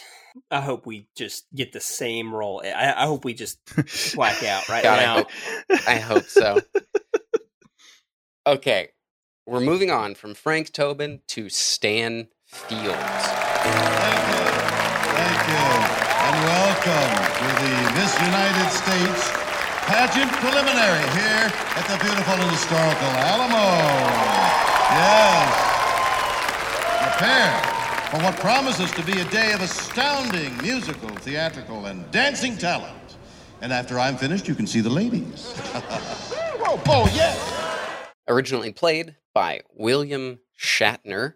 I mean, it's William Shatner. You, you can't beat him. He's the like MC of the Miss United States pageant. He's not a heavy character in the movie. He's just like there to kind of play the foil and the aloof guy who just is the face of Miss United States. Yeah. Former star, kind of past his prime. He's on his way out, kind of thing. Yeah, and he's just a comic relief a little bit in here as just William Shatner having fun as William Shatner does. hmm Yeah. Nick, give us your Stan Fields. Okay, so quick question: Th- Does he fit the cameo rule, or is he in this too much? I think he's in it too much. Okay, all right. Yeah. Okay, yeah, he's so you just need someone that's charismatic, ha- is memorable to audiences, and recognizable to an Mhm. extent. That's going to come and bring a little bit of lighthearted energy, but also someone that you're like, oh, they're aging a bit here. hmm And while I don't think this person is necessarily, would you look at them and go, oh, they're aging, even though they're in their 70s now, which is shocking. They are full of charisma and have just in the last several years experienced the uh-huh. renaissance of their own. I'm going to give you Michael Keaton right here. Think he could have a lot of fun playing a, a Oh, TV okay. host of sorts, you know, just kind of rocking it. The problem is that Shatner is such Shatner that you're not going to mm-hmm. replicate Shatner. You just have to find something else. And so I think that you tell Michael Keaton, like, be a TV show host or something. He's just going to be like, he's going to lean into his comedicness and really nail it. That's fair. Yeah, I can see it. I definitely was not expecting him here. When Nick said it, I thought no, but then you go Beetlejuice without makeup. Right. He just has to be Yeah, kind of like yeah, exactly. He, he could be that host Mhm. guy and be a lot Yeah, of fun. yeah. I think if I was directing, that would kind of that would tickle my fancy quite a lot. But Yeah, I get it. I get it. Yeah, what about you, Cory? all right, so first name I wrote down, but I'm not going to go with it because I had an inspiration while you were getting water earlier, Tanner. But I was originally going to pitch you Neil Patrick Harris. I was like, this just seems very mm. Neil Patrick. I mean, that makes sense. Yeah. It just it just feels like he plays this part. You know, he's a yeah, recognizable name. You know, he would have a lot of fun with it. He, he, he can do a lot with a little. But instead, I'm going to bring you a guy who, like Shatner at the time, more famous for something he did 30 years prior to this, but he's still a name. So I'm, I'm going to bring a guy that's he's had his moment. Maybe he's never fully grasped it back, but he's hmm. a name. I'm going to bring you Pauly Shore as the host of Miss United States. Pauly Shore coming out. Damn. Wow, what a left field Oh my Pauly God. Shore movie. Still carrying Pauly Shore in my back pocket. Never in the history of Quantum Recast did I think Michael Keaton would go up against Pauly Shore for a role. No, Here- you'd yeah, never here- see it And here we are. And any casting director in Hollywood would love the chance right now to have Michael Keaton and Pauly Shore both just sitting outside the door, eyeing each other. Right. Damn. Okay, that's fun. You know, the guy that I thought would be really good here, but unfortunately he died the year before, would be Regis Philbin. Oh, Oh, yeah. yeah. yeah. that'd be that would've good. Yeah. good. That's who I was really hoping originally when I started thinking about it, but uh, unfortunate. Damn, Pauly Shore or Michael Keaton. I mean, Pauly Shore's not doing anything. What's his? Absolutely not. And if he is, it doesn't matter. I promise you. I follow him on Instagram. He has like a cover band he does with a band of 70 year olds. That's all he's really doing. Oh my god! It's Pauly Shore and the Crusties. That He's doing a sounds movie called exactly what Pauly Shore would be doing. Yeah, he's doing an indie movie called How It Ends, but I don't really know Yeah, his we- thing in here. on, we can pull. We don't. We don't need him. We don't need him in how it ends. We need him in Miss Congeniality. I mean, I kind of want to give it to Pauly Shore. and I kind of want you to give it to Pauly Shore. So I mean, Michael Keaton would be fun here, but also like I think you get a huge pop when Pauly Shore comes on screen, and like anyone who knows Pauly Shore, like obviously you know younger kids won't fucking fully understand who this man is, but like Pauly Shore, it yeah.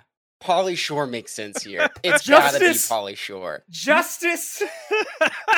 Justice for Pauly. oh my gosh. Yeah, it, it'd be so fun. Oh, Pauly, I did it. I found you a And- role, buddy. And now we get a band for the soundtrack. Oh, absolutely. The Crusties are the band at the Alamo. It's yeah, Oh my hilarious. gosh. How's his singing voice? Is Uh, it oh, it's horrible. It's terrible. great? Good, good, good. That makes that final moment with him singing over all of the chaos that's happening at the end so much better. Oh my gosh. Oh, So good. Miss Texas. Exactly.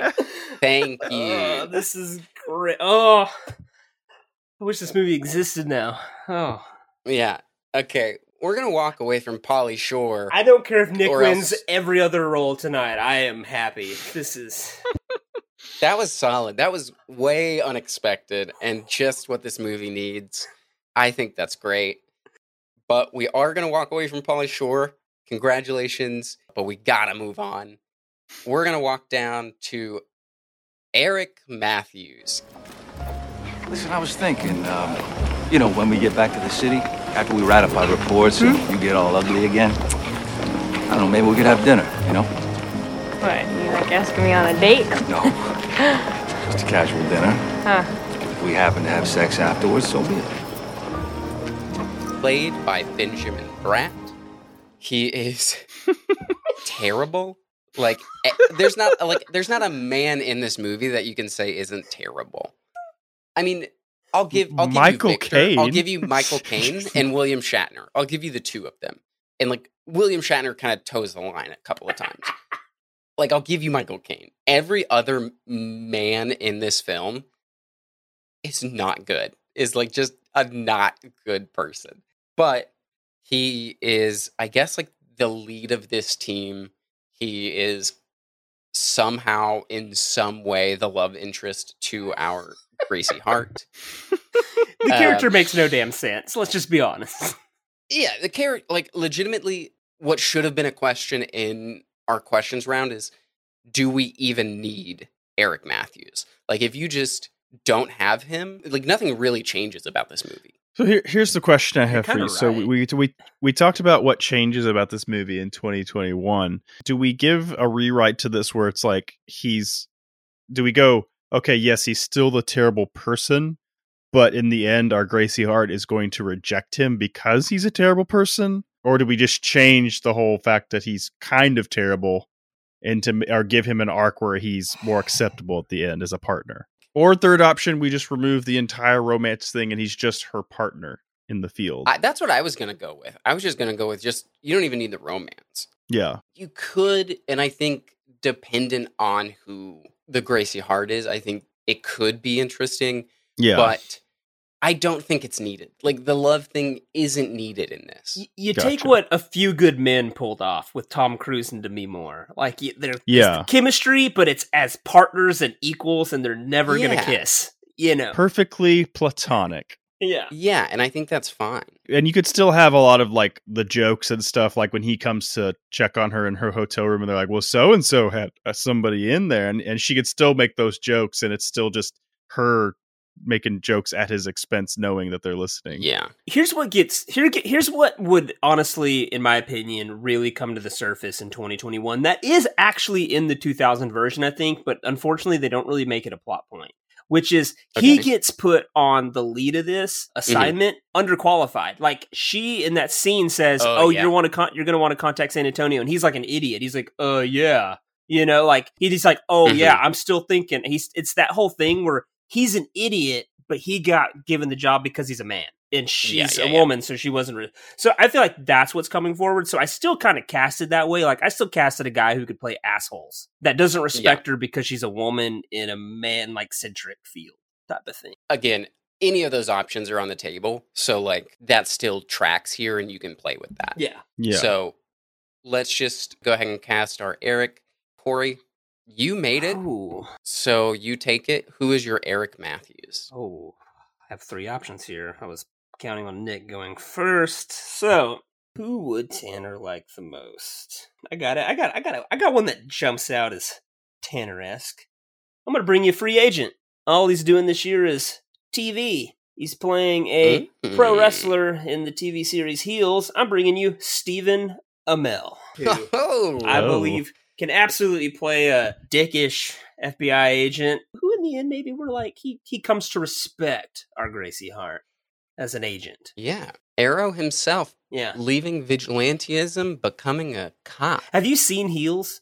No. Oh, Not yet. he's a real prick in Heels. So like that's just Which mainly streaming pull- service is that on? It's a Starz original, so you have to like. I was find just Oh. gonna say it's gonna be like Showtime Yeah, or Starz. it's- it's That's one of those. disappointing. Um, I know. I hack into my mom's Dish network account to, to stream it. I mean, the Amells, both of them have like I, like, for, I forget that you're a fan of the other Amell that you've tried to cram him into the Robbie. show before. That's right. Robbie Amell, That's hilarious. the more lovable puppy dog of the Amells. No, but I'm bringing you the asshole. That's who we need yeah, here. exactly. And I totally see it. Even if you just watch like Arrow, you get totally like I'm bigger and better than anyone. Like this is my scene because I'm here. Dickhead energy. to, to me, Stephen Amell is like the new Chris O'Donnell. Is that who played Robin? Mm. He's like the new Yeah, Chris O'Donnell. him. Kind of like Yeah. he's too cocky for his own good. yeah, exactly. He's just really cocky, and I can see that. And he does have comedic stuff in a couple of these things. He's got the opportunities. Um, I totally see it. I totally get it. He can handle himself in a pro wrestling ring. I mean, dude, he's got it all. Yeah, he can handle handle himself in that wrestling scene, which is where he does assault Gracie Hart multiple times. That's where he does get fired in our version. Yes, he does get fired there. Nick, who is your Eric Matthews So I'm not bringing you the other Amell brother, cousin? cousin, brother, uncle, but I'm gonna bring you somebody else that I think you've brought up before that you like, and I think has played a villain before. So I think we Mhm. could lead into that tendency a little bit, maybe. hmm I think the only thing that concerns me is can he do an American accent? So I'm just gonna toss him your way. So how do you feel about Henry Golding? Hmm. Yeah. Last last scene in The Gentlemen. Might have to watch. Nobody went to watch him in Snake Eyes. it. I did watch The Gentlemen finally, Tanner. In retrospect, I get what you were going for. It's interesting Yeah. you bring that up because I thought when you said accent, I thought you were going to say Charlie Hunnam He was on my Mhm. list actually. He, he was third on my list. because he plays a scumbag in Sons of Anarchy, and he's supposed to be the hero. Kind of Well, in the reverse opinion of that, I think Henry Golding could make us like Eric Matthews a little bit more. It's interesting because I think Henry Golding has shown us both sides. Yeah. So that like with Crazy Rich Asians, hmm and The Gentlemen. He's also done like rom coms like Last Christmas Mhm. and stuff.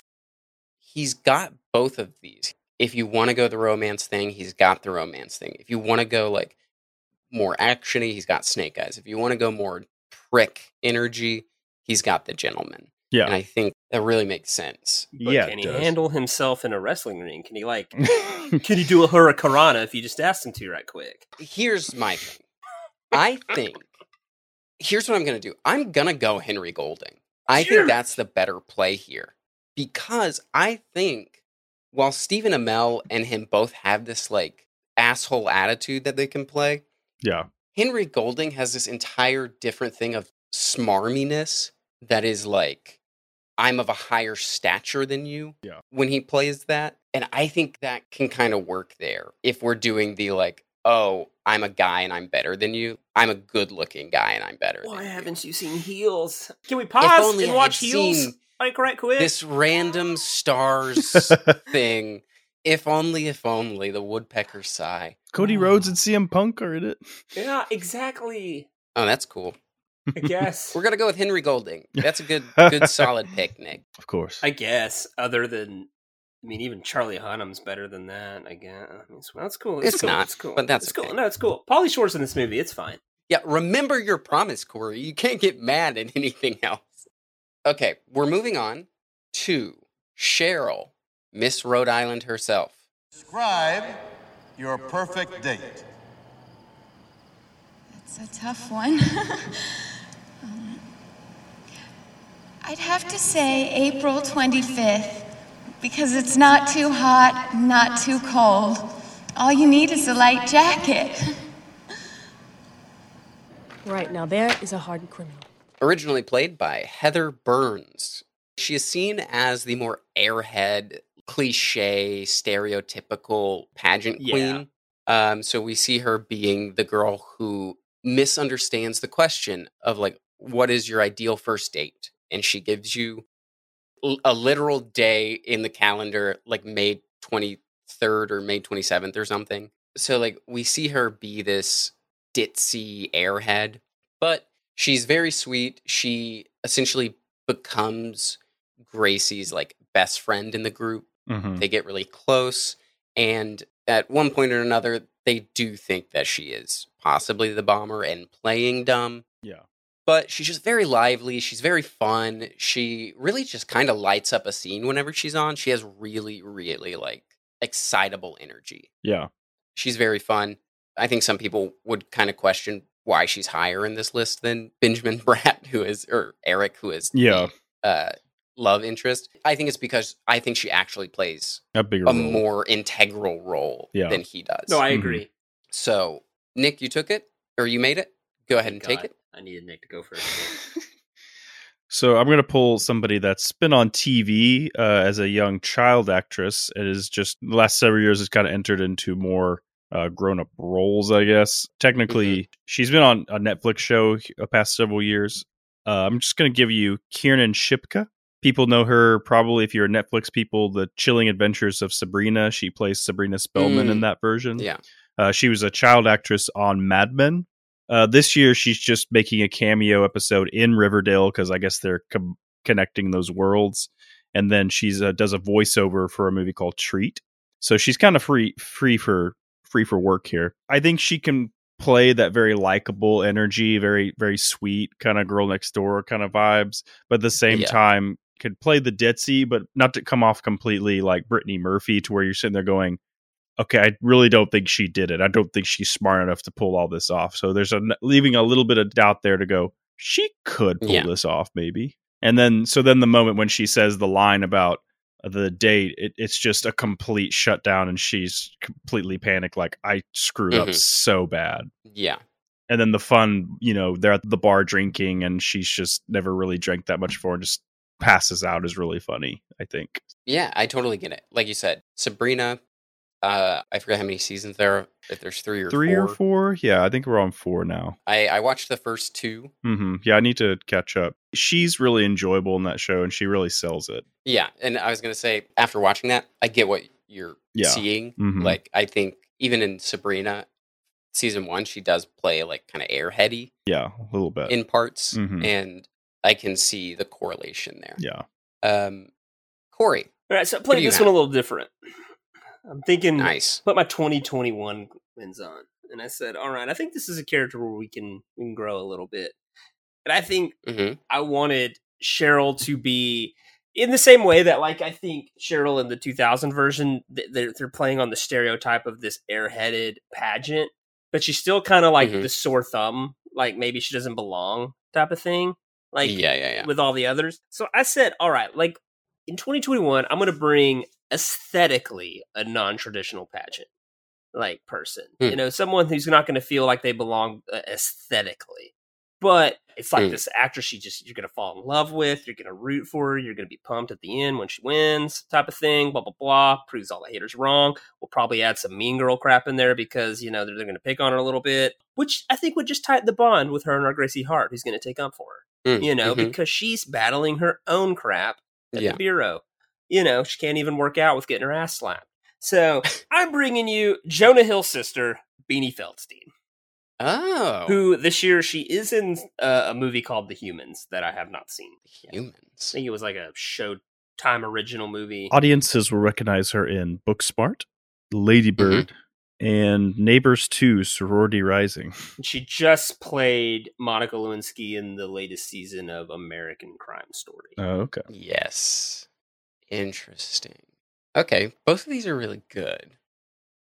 They are just two vastly different directions. So I kind of have to decide how I want Cheryl to be played. Yeah, so I feel like we made it easy for you. Just choose your path, choose your avenue, if you will.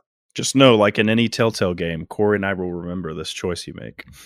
The thing is, there's a lot of like gymnastics, I guess you have to do because obviously in the pageant game, there's obviously, like you were saying, going to be a, uh, I guess, like superficial standard that people want to like adhere to. Yeah. Yeah. So generally, I would say like in a standard situation, you wouldn't see, like you were saying, somebody like Beanie Feldstein hmm having won Miss Rhode Island competitions, right? But the thing that I have talked about with people over and over is like there's this interesting thing with films in situations like this where people just want to stick to the rules that our reality has set Yeah. Okay.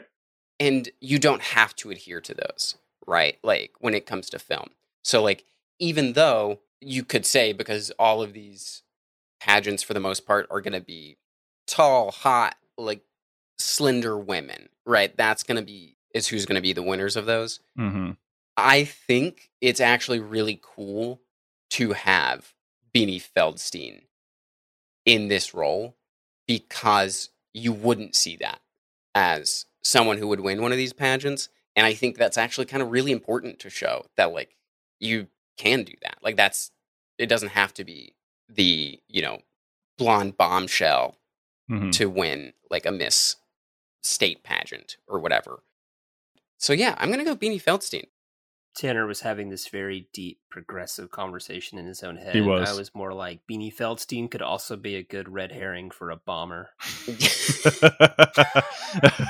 the dark version of Miss Congeniality. No, I mean that that that was a lot of my thinking though. With, with Beanie, like let's expand a little bit, like like flesh out maybe the character a little bit more. Um, where you Mhm. introduce this other arc almost happening where she really feels like she doesn't belong and all that stuff. And I I, I thought it was Yeah. kind of neat. Yeah, I, I think that's a really cool and interesting way to go. I think that's very cool. Very 2021. All right. All right, nice. We're in our top Nice. three now. We're moving on to Victor Melling. Now, how long you been doing this pageant or anything? I'm sorry? What, what was the question? I was distracted by the half masticated cow rolling around in your wide open trap. Did you know that I was once the most sought after, highly paid consultant in pageant history? I had no idea. originally played by Michael Caine. Victor is the, I guess, defunct, like out of work stylist. He's the best stylist in the game, as he likes to say. He hasn't worked in a long time. uh, I forget the exact reason, but he pissed someone off and they didn't bring him back for anything. So he's doing essentially what the story sets up is an impossible job to make her pretty enough to win this pageant and coach her through all of this. And he's essentially just like the audience's inroad to the pageant system. Mm-hmm. Right. Like he does a lot of the plot explaining on like how the pageant stuff works, like what is important, why these moments are important to the pageant and to the character. Um, so he's that. And obviously Michael Caine, like you're saying, crushes this role. he does. this is awesome. It's just very fun. He's very like whip smart, very funny, lovable coach, essentially. Yeah. That's it. Oh, no. So, Corey, you made it. Why don't you take this one? Ooh. I'm liking some of my wins, but at the same time, I'm kind of going first on some of these roles. I needed Nick to go first. I had, f- I had four people for this one that was like, I had a contingency plan for every possible route Nick could have taken. Mm-hmm. Okay, it's it's it, it's how creative do I want to be? How on the nose do I want to be? And then do I want to get selfish? I I just knocked Pauly Shore and Beanie Feldstein off my resolution actor You list. You did. You did. I, Oh, I've wow. hit two for one, and I got a third guy here. Do I want to get Michael Jordan is not going to be a good Victor Melling. Let's just get that Okay, out. okay, oh, yeah, no, that's fine, it's fine. But I gotta, ugh, Very true. I got another. I'm not okay. No, I'm I'm cutting that dude. I'm taking John Stamos out. He's not in. That was that was gonna be that was just being greedy. I was gonna try and knock him out. Okay, all right. I'm just I'm gonna get creative. It's I'm I'm not even going the traditional route here. I'm bringing a guy who I wish I could see play more fun stuff like this. Okay. Okay. That's that's mainly my thing. I'm just selfishly pitching this because I would love to see this actor get to do more really fun character type of stuff. I'm bringing you who is a straight actor, but I think could play a very fun 2021 gay man who is in the pageant scene and play it very, you know, like we wouldn't stare. Which, honestly, though, I will say this movie was great with Michael Caine's character that they didn't make him like st- like this caricature, this like Mhm. flamboyant like caricature of a stereotype. Yeah. he was just he's a homosexual guy, like, and that's just Yeah. Just wasn't- end of sentence. It's like he he's Mhm. a stylist Yeah. who happens to be a homosexual man. Yeah. Yeah. And so, um, I'm going to bring you George Clooney, who I think would nail this. I get it. and it's just, I get it. It's all selfish. I just want to see George Clooney have fun, just one time, just one time. Not be, not be the leading guy. Not being like my husband whose wife like cheated on him and left him or died, or you know the the, the suave heist guy. I just want to see him have fun, making Gracie Hart into pageant worthy contestant. Yeah. I think he's got that comedic chops. It's a very dry comedic chop, though, unlike Mhm. Michael Caine, who's very theater and Mhm. stuff. I think George Clooney could pull it off. I think he could nail those lines too, like you were not having sex on the stage, you know, and Yeah. it- and, it still hit. All right, that's it. I'm, I'm throwing you Clooney. I mean, it'd be fun. I totally get the energy that you're kind of putting I'm glad him you're at least here. kind of seeing it. I'm, I'm glad I you at totally least sort of see see it. Okay, okay. Yeah, I didn't want to bring my two on the what you're nose. Doing. I didn't want to bring my two on the nose guys. I'm not going to say them in case Nick is bringing one of them. Okay.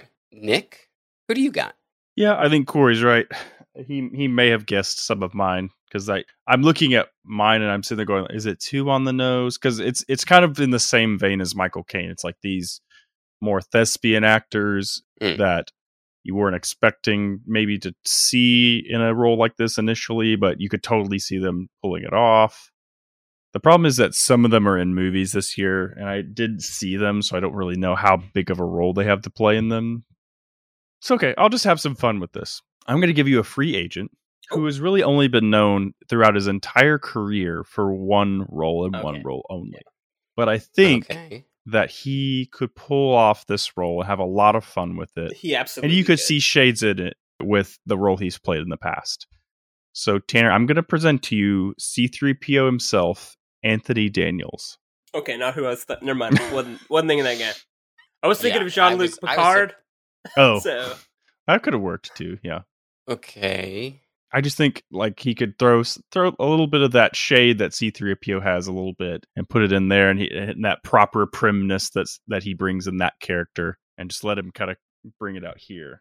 Like this is Yeah, I not the way you do this is not the way you do uh pageantry and stuff and he's like, "Well, you're not going to have sex on the stage and stuff and everything." He's like so I'm just trying to think of it. I, I have so little context of him away from C3PO. But that's the thing. he- I- that's he's the never only thing. done it. He literally has Yeah. just rode that out the in his entire career. Oh my gosh, if you look at this, you're so not wrong. Right. I mean, he's done a little bit of other stuff here and there, But, but, nothing yeah, nothing that comes of note at all. He He found his niche and just wrote it. Yeah. Mhm. Yeah. He said, I just have to have one role the rest of my life. I can just do this. But I mean, even if you take just C3PO and just make him a human, it, I like I still see like Yeah, that, yeah. that very proper Mhm. theatrical, you know, presentation Mhm. of uh, of that kind of more Michael Caine style of acting. Yeah. Yeah, it's just really difficult. I feel like just because I've never seen him outside of a costume. And actually acting. Yeah, I don't know how the man does himself. You know what I mean? Like I just don't know how he does actual character acting. Mm-hmm. See, if Nick had gone first, I would have totally taken the shot with Stamos. Yeah. What are you trying to say? That I have a bad I have a bad pick, Corey? I'm just saying you have a real risky pick, and I, could, I think it's a Stamos real just risky pick. stood a shot here. Um, so, ugh. Damn, because I get it, but also like I don't know if like I trust you have him. to str- you have to really you have to stretch your imagination. Yeah, I think that's the thing far. is like you just really have to stretch into Yeah. a place that like you don't know him. And so it's like, okay, I can trust him as like C3PO cuz obviously, but like I don't know if I trust him Mm-hmm. to do these like comedic bits. And he's got a couple really good like dramatic moments in here. Yeah. Mm-hmm. And I just don't know if camera moving in on him and he's got like water in his eyes like having a moment Mm-hmm. I don't know if I have ever Well- thought of that from Anthony Daniels. Can he walk normally, or is it always Right, like a exactly, robot? exactly. Has- has- it's literally has he gone this far? I don't even know how he moves. Like, so it's difficult. Mm-hmm. The thing that I like about that Nick is like I love the shot. I love kind of going left field and like finding that in C3PO. But like it just sucks that We've like, never seen him do anything other than be a robot. right. I think it's just difficult to Yeah. pitch that if you've literally seen never seen his face on camera. Yeah, it's the full court shot in the dark because it's like you Right. see you see him outside of it in interviews and stuff. And you're like, oh, this is he's such a like enjoyable human being and stuff. And you're like, eh, you wish that he had kind of had a career that have more variety to it. And Yeah. so this was that last shot, maybe to be like, hey, here's a great role for you right here, buddy. Yeah, I mean, I'm gonna go George Clooney here because, like, I I have an idea for Gracie Hart. He's saving that override. He doesn't trust us. kind of saving it. I almost want to use it here because I also think there's a good pivot here to Ooh. gender bend this role if you wanted, Oh, and like damn. this Mm. could also be a woman and be great. You know what I mean? That- I mean, because yeah, because because they've been in the, it, yeah, it's not it's not a role that requires you to be. It doesn't r- truly lean on the character being homosexual or being a man. It, it's, Exactly. It's there. Yeah. no, they're it does. And I, I love that it does that. Yeah. yeah, but I am gonna go George Clooney because I just don't want to override yet. I mean, he's gonna have a lot of fun. He is, and I, I'd still like to keep the character as a homosexual character because I think George Clooney have like a ton of fun because he's Mhm. such a famous womanizer. To then just step into those shoes, you know. Mhm. But then again, like Nick brings up a good point. The character doesn't lean on it at all. It's almost only there for the homophobic moments with Benjamin Bratt's character. Right. 100%. Yeah. You Mhm. know? Like it's almost the only reason we needed Michael Caine to be gay is so that like oh Benjamin Bratt can be uncomfortable, you know, Mhm. like around him. it's almost set up to just show you how bad of a person Eric Matthews. Yeah, exactly. It's just more problematic stuff with Eric Matthews. So that's actually a good point. Yeah, and like even if you just take a little bit of "Oh brother, where art thou?" energy Yeah. and throw them in there, that would make sense. Or like men who stare at goats energy, Yeah. throw that in there. That totally tracks for him. Oh, he's got he's a lot of fun. yeah. Next, we're moving on to our top two. We're moving into Kathy Morningside. But what about all of these other letters from terrorist groups threatening us? Uh, Women's Liberation Front, Islamic Jihad. They're not so nuts about the swimsuit competition. I mean, any one of these groups could have planted a bomb. When did we get those? Well, I just finished writing them, Frank. Just like the citizen letter. You're a genius. No, Frank. I'm just pissed off. Nobody fires me and gets away with it. The network wants a newer, hotter show. They're gonna get it. Originally played by Candice Bergen. She is in charge of this whole Miss United States pageant. She was an old contestant who she didn't win, right? When she was a competitor, she got like runner up, I think. well, think. I think she and then but she like food poisoned the other person, Oh, right? yeah, yeah, yeah, yeah, yeah. There's something about she somehow poisoned the other person. They Mhm. got sick, and I think they had to drop out. Yes. She technically won, and there's a rumor that she Yeah. won Cheated. because she cheated. Um, and she's been recently fired from the job, which is why she is taking on this role as the bomber, trying to pin it on another bomber that is happening at the time. She's just trying to like be a copycat and get away with it that way. She's, like we said, the mother of Frank Tobin. And throughout the movie, she does have this like prickliness. She turns up her nose at Gracie and everyone else. Yeah. That's Kathy Morningside. So, Corey, you made it. Give us your Kathy Morningside. All right, I just wrote one name down here. Okay. Candice Bergen. She's like TV royalty. Mhm. Right? She's like Murphy Brown forever, and that's just kind of what I always think of her as. Hmm. And so I was like, who else is mostly TV? I, I mainly went to TV here. Okay. I was like, let's go to TV, pluck them in, throw them in movies. Because Candice Bergen, she she shines on TV, but she's always done great when you throw her in the, the few times she gets thrown in the film. Yeah. The first name I did write down though was Dolly Parton, but I don't think she can play a heel. Hmm. I don't think you can heel turn Dolly Parton. She's too lovable. She's too amazing. She is really lovable. She's like one of the most genuinely great human beings on the planet. So Yeah. it's just like, nope, not doing it. I just think I would be rooting for her. you definitely be like, yeah, they fucking deserve it. Yeah. Get all the heads off of all the pageant winners. Yeah. Yeah. And then put that crown on Dolly Parton and let her sing Jolene. That's how then roll credits. This is the movie. um. Yeah. So I'm bringing you someone who's done quite a bit in television. Uh, might know her as Peggy Bundy from Married with Children, or Hmm. as Gemma Teller from Sons of Anarchy that I've been going through. I'm bringing you Katey Sagal Yeah. who very much can play a villain and often plays a villain. She even has a horror movie that just came out in 2022 called Torn Hearts, where she plays a country singer who is a villain. Um, so it's she's got the chops for this. Also, the villain of the Disney Channel original movie, House Mom, whatever it's called, Yes, yes, yes. House Mom. She was the whatever the that movie's called. She was also the voice of Leela in Futurama. That's yes, right. yes, probably yes. Yeah, that's what I'm saying. She's she's very much done a lot of TV, but the few times she gets to step into movies, I think she's got a lot of lot of range and She's chops. great. I love her. I totally get it. She definitely has a very similar feel, even though you're saying, you know, I think a lot of people would recognize her from like Sons of Anarchy, and she is supposed to be very kind of trashy and villainous in that in a lot of ways. But even then, she has this vibe that Candice Bergen brings to Kathy Morningside, Yeah, where it's a she's very alpha type of above vibe. her yeah. station. The movie in question was Smart House in 1999. Smart. House. I was trying to think. I was like, "That's not it." She's the voice of the house, but I can't remember. It's Right, right. Brain House, something house. Yeah, I get it. Katey Sagal. I totally see it. Nick, who is your Kathy Morningside? All right, I went for somebody that isn't an A-lister or even potentially B-lister, but I think when you see her face, you'll be like, "Oh yeah, that lady." If you don't know her name, but Tanner might. Uh, more recent stuff. She's been in the Mamma Mia movies. She was at Mary Sunshine in the Chicago movie. I'm bringing you Christine Baranski.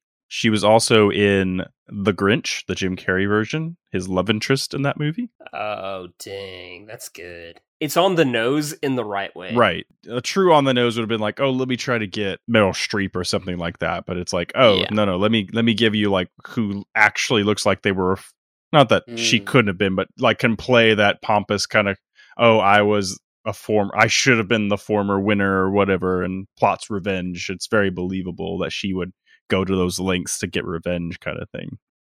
Yes, uh, it is so funny because did not recognize the name immediately, but yeah, you recognize her as soon as you see her. You know, like you know her voice, you know the tone she's played and Mhm. everything. Like you know who this woman is, and I totally get it. This is probably for you guys matching character types. This is probably the hardest one because both of these women are perfect for this role. Like they're definitely in the same casting room together. 100%. I love this. Okay, so I'm going to go Christine Baranski. Can't even be mad about it. That was pretty good. A main reason that you might love, you might hate, maybe hate. Christine Baranski was in an episode of Psych, one of my, Oh my oh favorite gosh. episodes of Psych, and she she Wow. plays this really wealthy like a lady, and I'm like that character just fits this. It's like it just makes sense. It's always Scrubs or Psych. Scrubs or Psych. It's one of the two. Everyone in Psych is so good. I'm just gonna have that as my pick for every episode. I found our now. our new strategy, Corey, is just always go look at the cameos or people that have been in those shows when it's time to cast for Tanner. Katey Sagal was never in Psych. No, No, she was not. Okay, fine. I mean, I honestly, as soon as he said Christine Baranski, I was like, crap. That's that's that's good. Yeah, it's just the right move. Um, okay, so let's move on to our top top cast. Gracie Hart. And for me, this experience has been one of the most rewarding and liberating experiences of my life. My God. I did it. And if anyone, anyone, tries to hurt one of my new friends, I would take them out. I would make them suffer so much that they'd wish they were never born. And if they ran, I would hunt them down. originally played by Sandra Bullock. This is the classic stereotypical like rags to riches character. She's less what society would deem feminine than normal, quote unquote normal. So she would be cool in sweatpants or jeans or whatever, not really caring about doing a lot of makeup or hair stuff. She's not really in it for that. But she learns along the way that she can do both, that she can kind of go against the feminine stereotype, but Mhm. also enjoy doing that every so often. Yeah.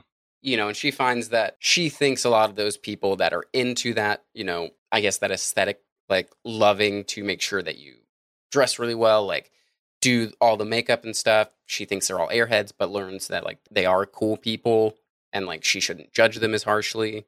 But essentially, she's the FBI agent that goes undercover and befriends all these women and saves them by the end, getting crowned Miss Congeniality. The movie does a good job of that. They don't go too hard, like you know, like kind of the grease fallacy where Mhm. it teaches uh maybe girls oh just become what the man expects of you rather than Yeah. be yourself Mhm. you know at the end Yeah. where here they don't force her to be like i mean it is it's like sandra bullock's like getting in touch with her femininity to a degree but it's not like she goes oh yeah liking guns and uh in in in karate and, and is wrong it's like no i still have that stuff and i still love that stuff and i teach it as my talent in the Right. miss united states show but i'm no longer threatened by women i guess type of thing like or Yeah. femininity yeah so yeah that's a good point i'm glad you brought that up Yeah, I think there's some good aspects to keep from the original, like stuff like that, that they do really well, and don't maybe not hit on it as hard as they could in 2000, but I think it's an interesting like way to do it. So, Nick, you made it. Give us your Gracie Hart. I did. All right. This is where I'm going to try to take it.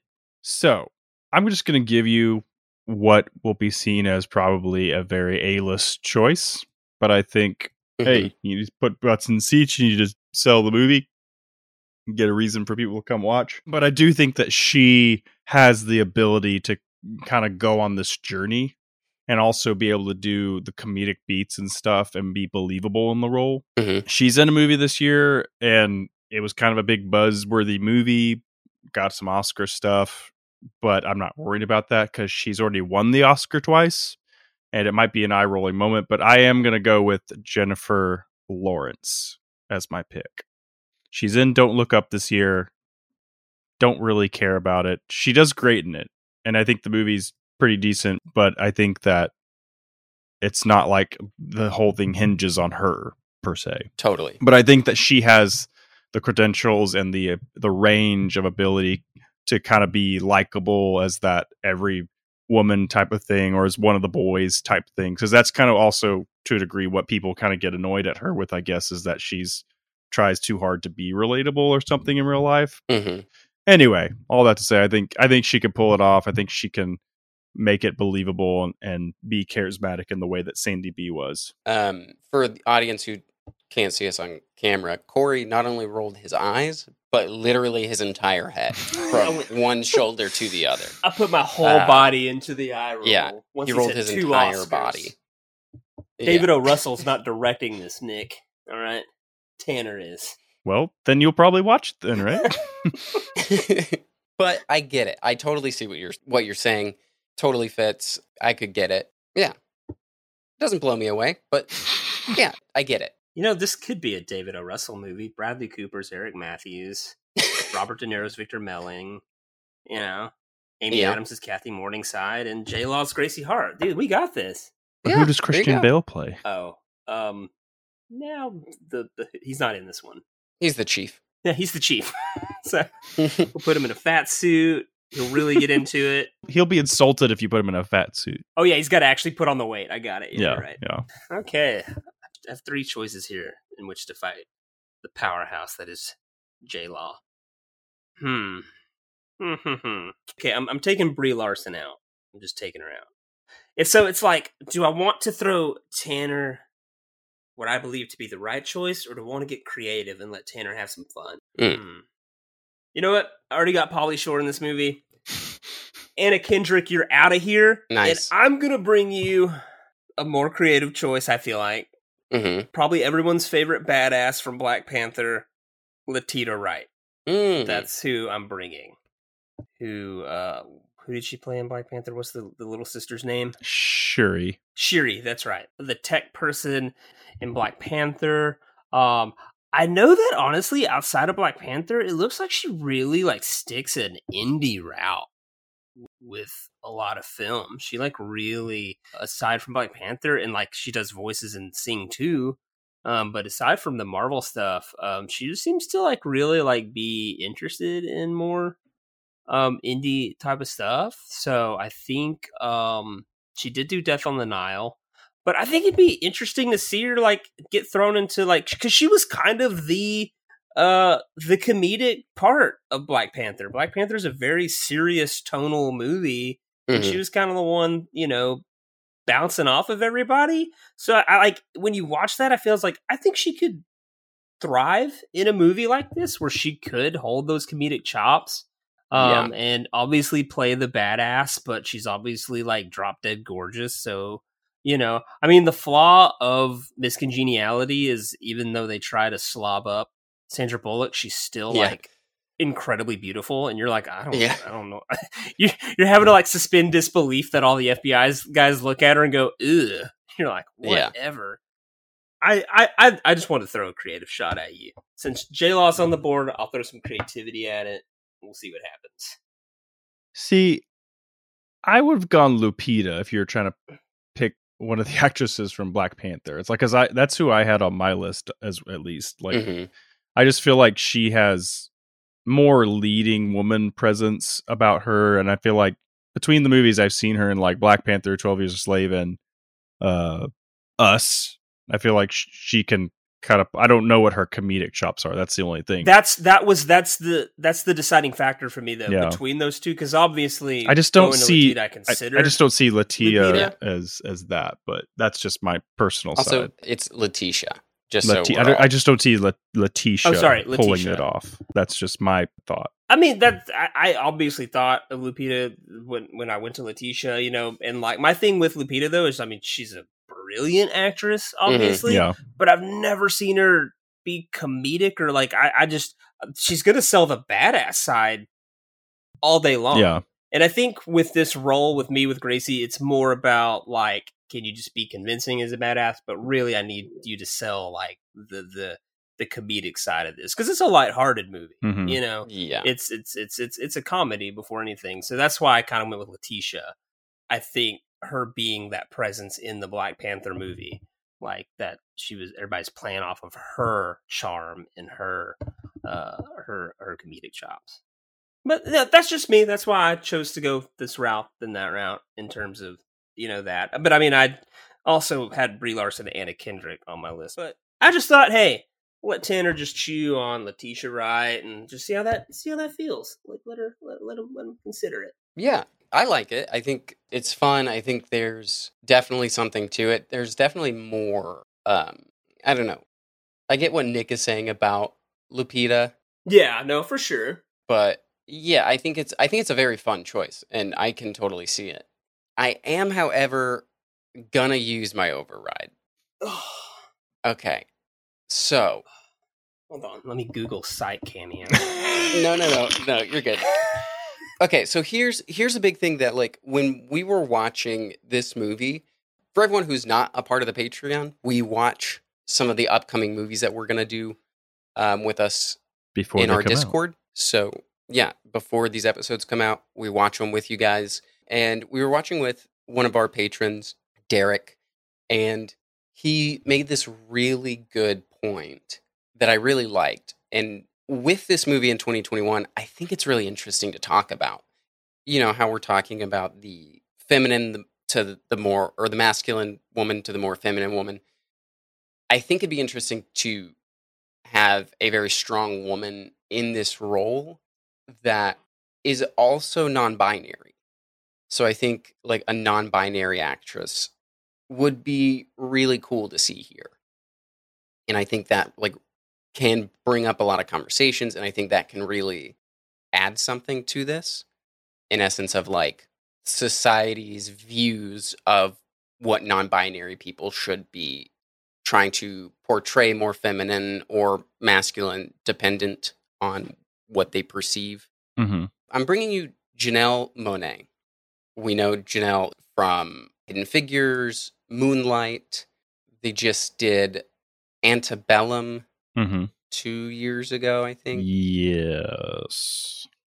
But I think, like, you know, in Hidden Figures and Moonlight, we see that, you know, she obviously has the chops and, like, gets her hand on, like, the comedy ball here and there and, like, can really have fun with it. And I just think that would be a really strong role to give someone non binary to, like, I don't know, kind of express and have like a moment with that. I just think that's really interesting and could be really cool. So yeah, I'm gonna pull out Janelle Monáe and put her as our Gracie Hart. No, that's that's definitely interesting. I, I think that was not someone I thought of. I also didn't know she was she was non-binary. Yeah. Would would that mean she's a they them pronoun wise? So Janelle's pronouns. uh, This is a quote from Janelle. Pronouns are free ass motherfucker, as well as they them, she her. Okay. Got it. Cool. Well, I think that she has even throughout her career since she started, like when she started, uh, she had a very specific look. It's like it was like a tuxedo almost kind of thing. Mhm. Like she wasn't really using her femininity to sell her music and stuff, but she's always been Right. a dancer. She's always been very physical in her performances, and then in movies and stuff, she's kind of shown a bit more femininity, I think, throughout. And then so she can she's shown the the ability for both sides of her Right. person, if you will. So I think Yeah. it's I think it's an interesting choice, and I do think that it's a good point that in 2021 it would be something um, noteworthy to and to show on film. Yeah. My I think my, my questions would be: we haven't seen an action side of her. Um, me personally, I haven't seen a comedic. I know she can. She's really good with one-liners and stuff like that. So I think it would just be Mhm. a very different Gracie Hart than what Sandra Bullock brought to us. Yeah, yeah, yeah. Here's where here's where I think you missed out. Okay. With Sandy B, Mhm. or even a J Law, or even a Letitia Wright, I can see them in the first third of that movie. with messy buns and sweatpants and things like that. There's no photograph of Janelle Monáe not dressed as an 11. So it's it's it's almost like the C3PO thing. I can't hmm. picture her as not dressed for the red carpet at all times. Like, Yeah.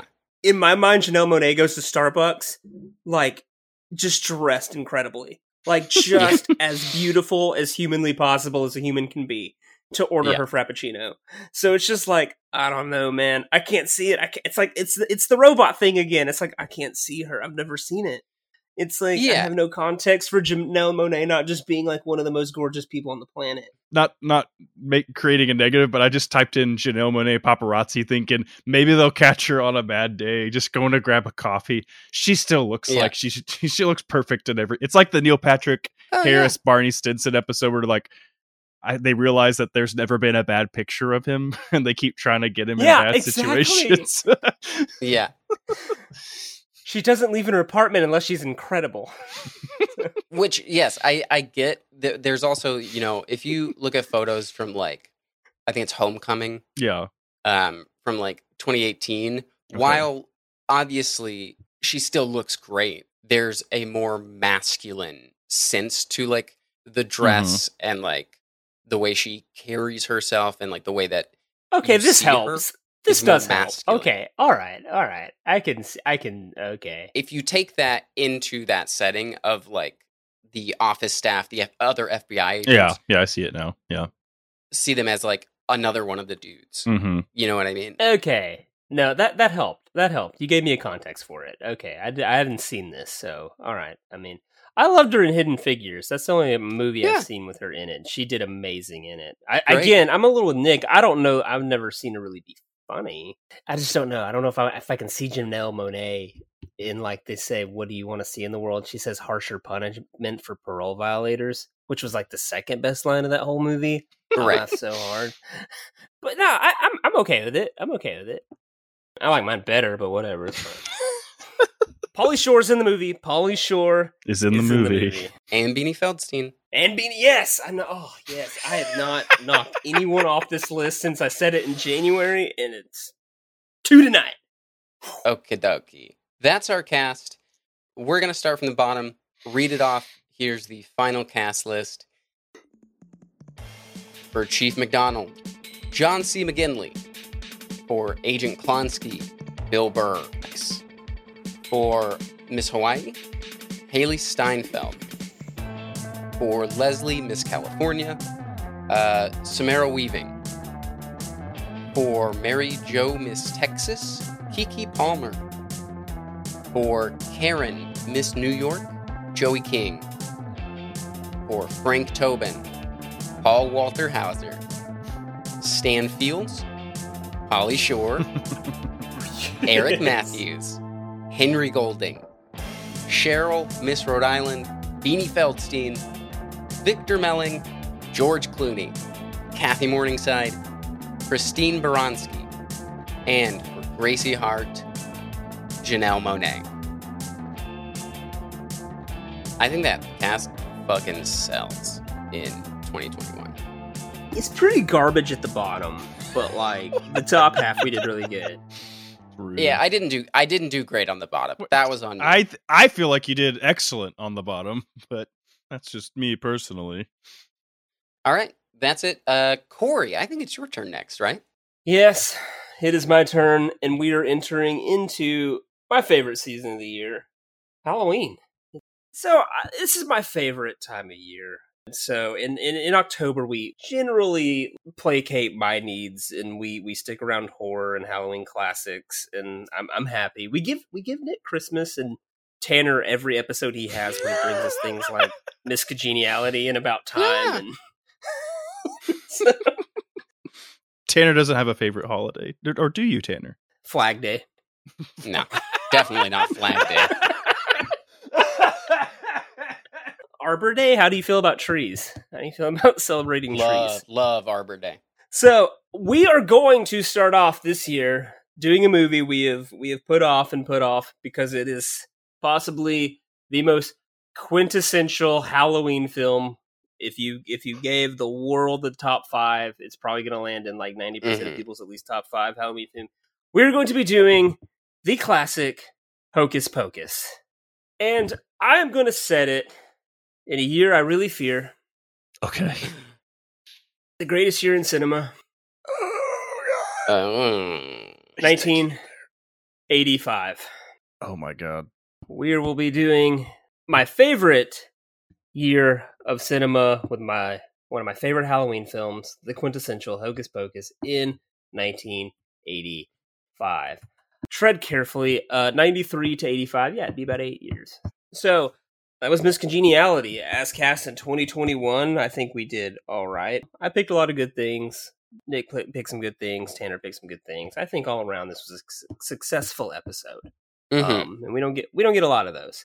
Again, though, uh, if you're not following us on social media, we're there. We're on Twitter, we're on Facebook, we're definitely all on Instagram, and so um, please come engage with us. Tell us your picks. Tell us what you like. Tell us who you would have cast in this thing. And then, by all means, if you want to uh, help support us, uh, you can do that at, at buymeacoffee.com or patreon.com slash quantum recast. Um, but other than that, we'll see you as it the uh, season gets spookier as we do Hocus Pocus in 1985. Say goodbye, Nick. Goodbye, Nick.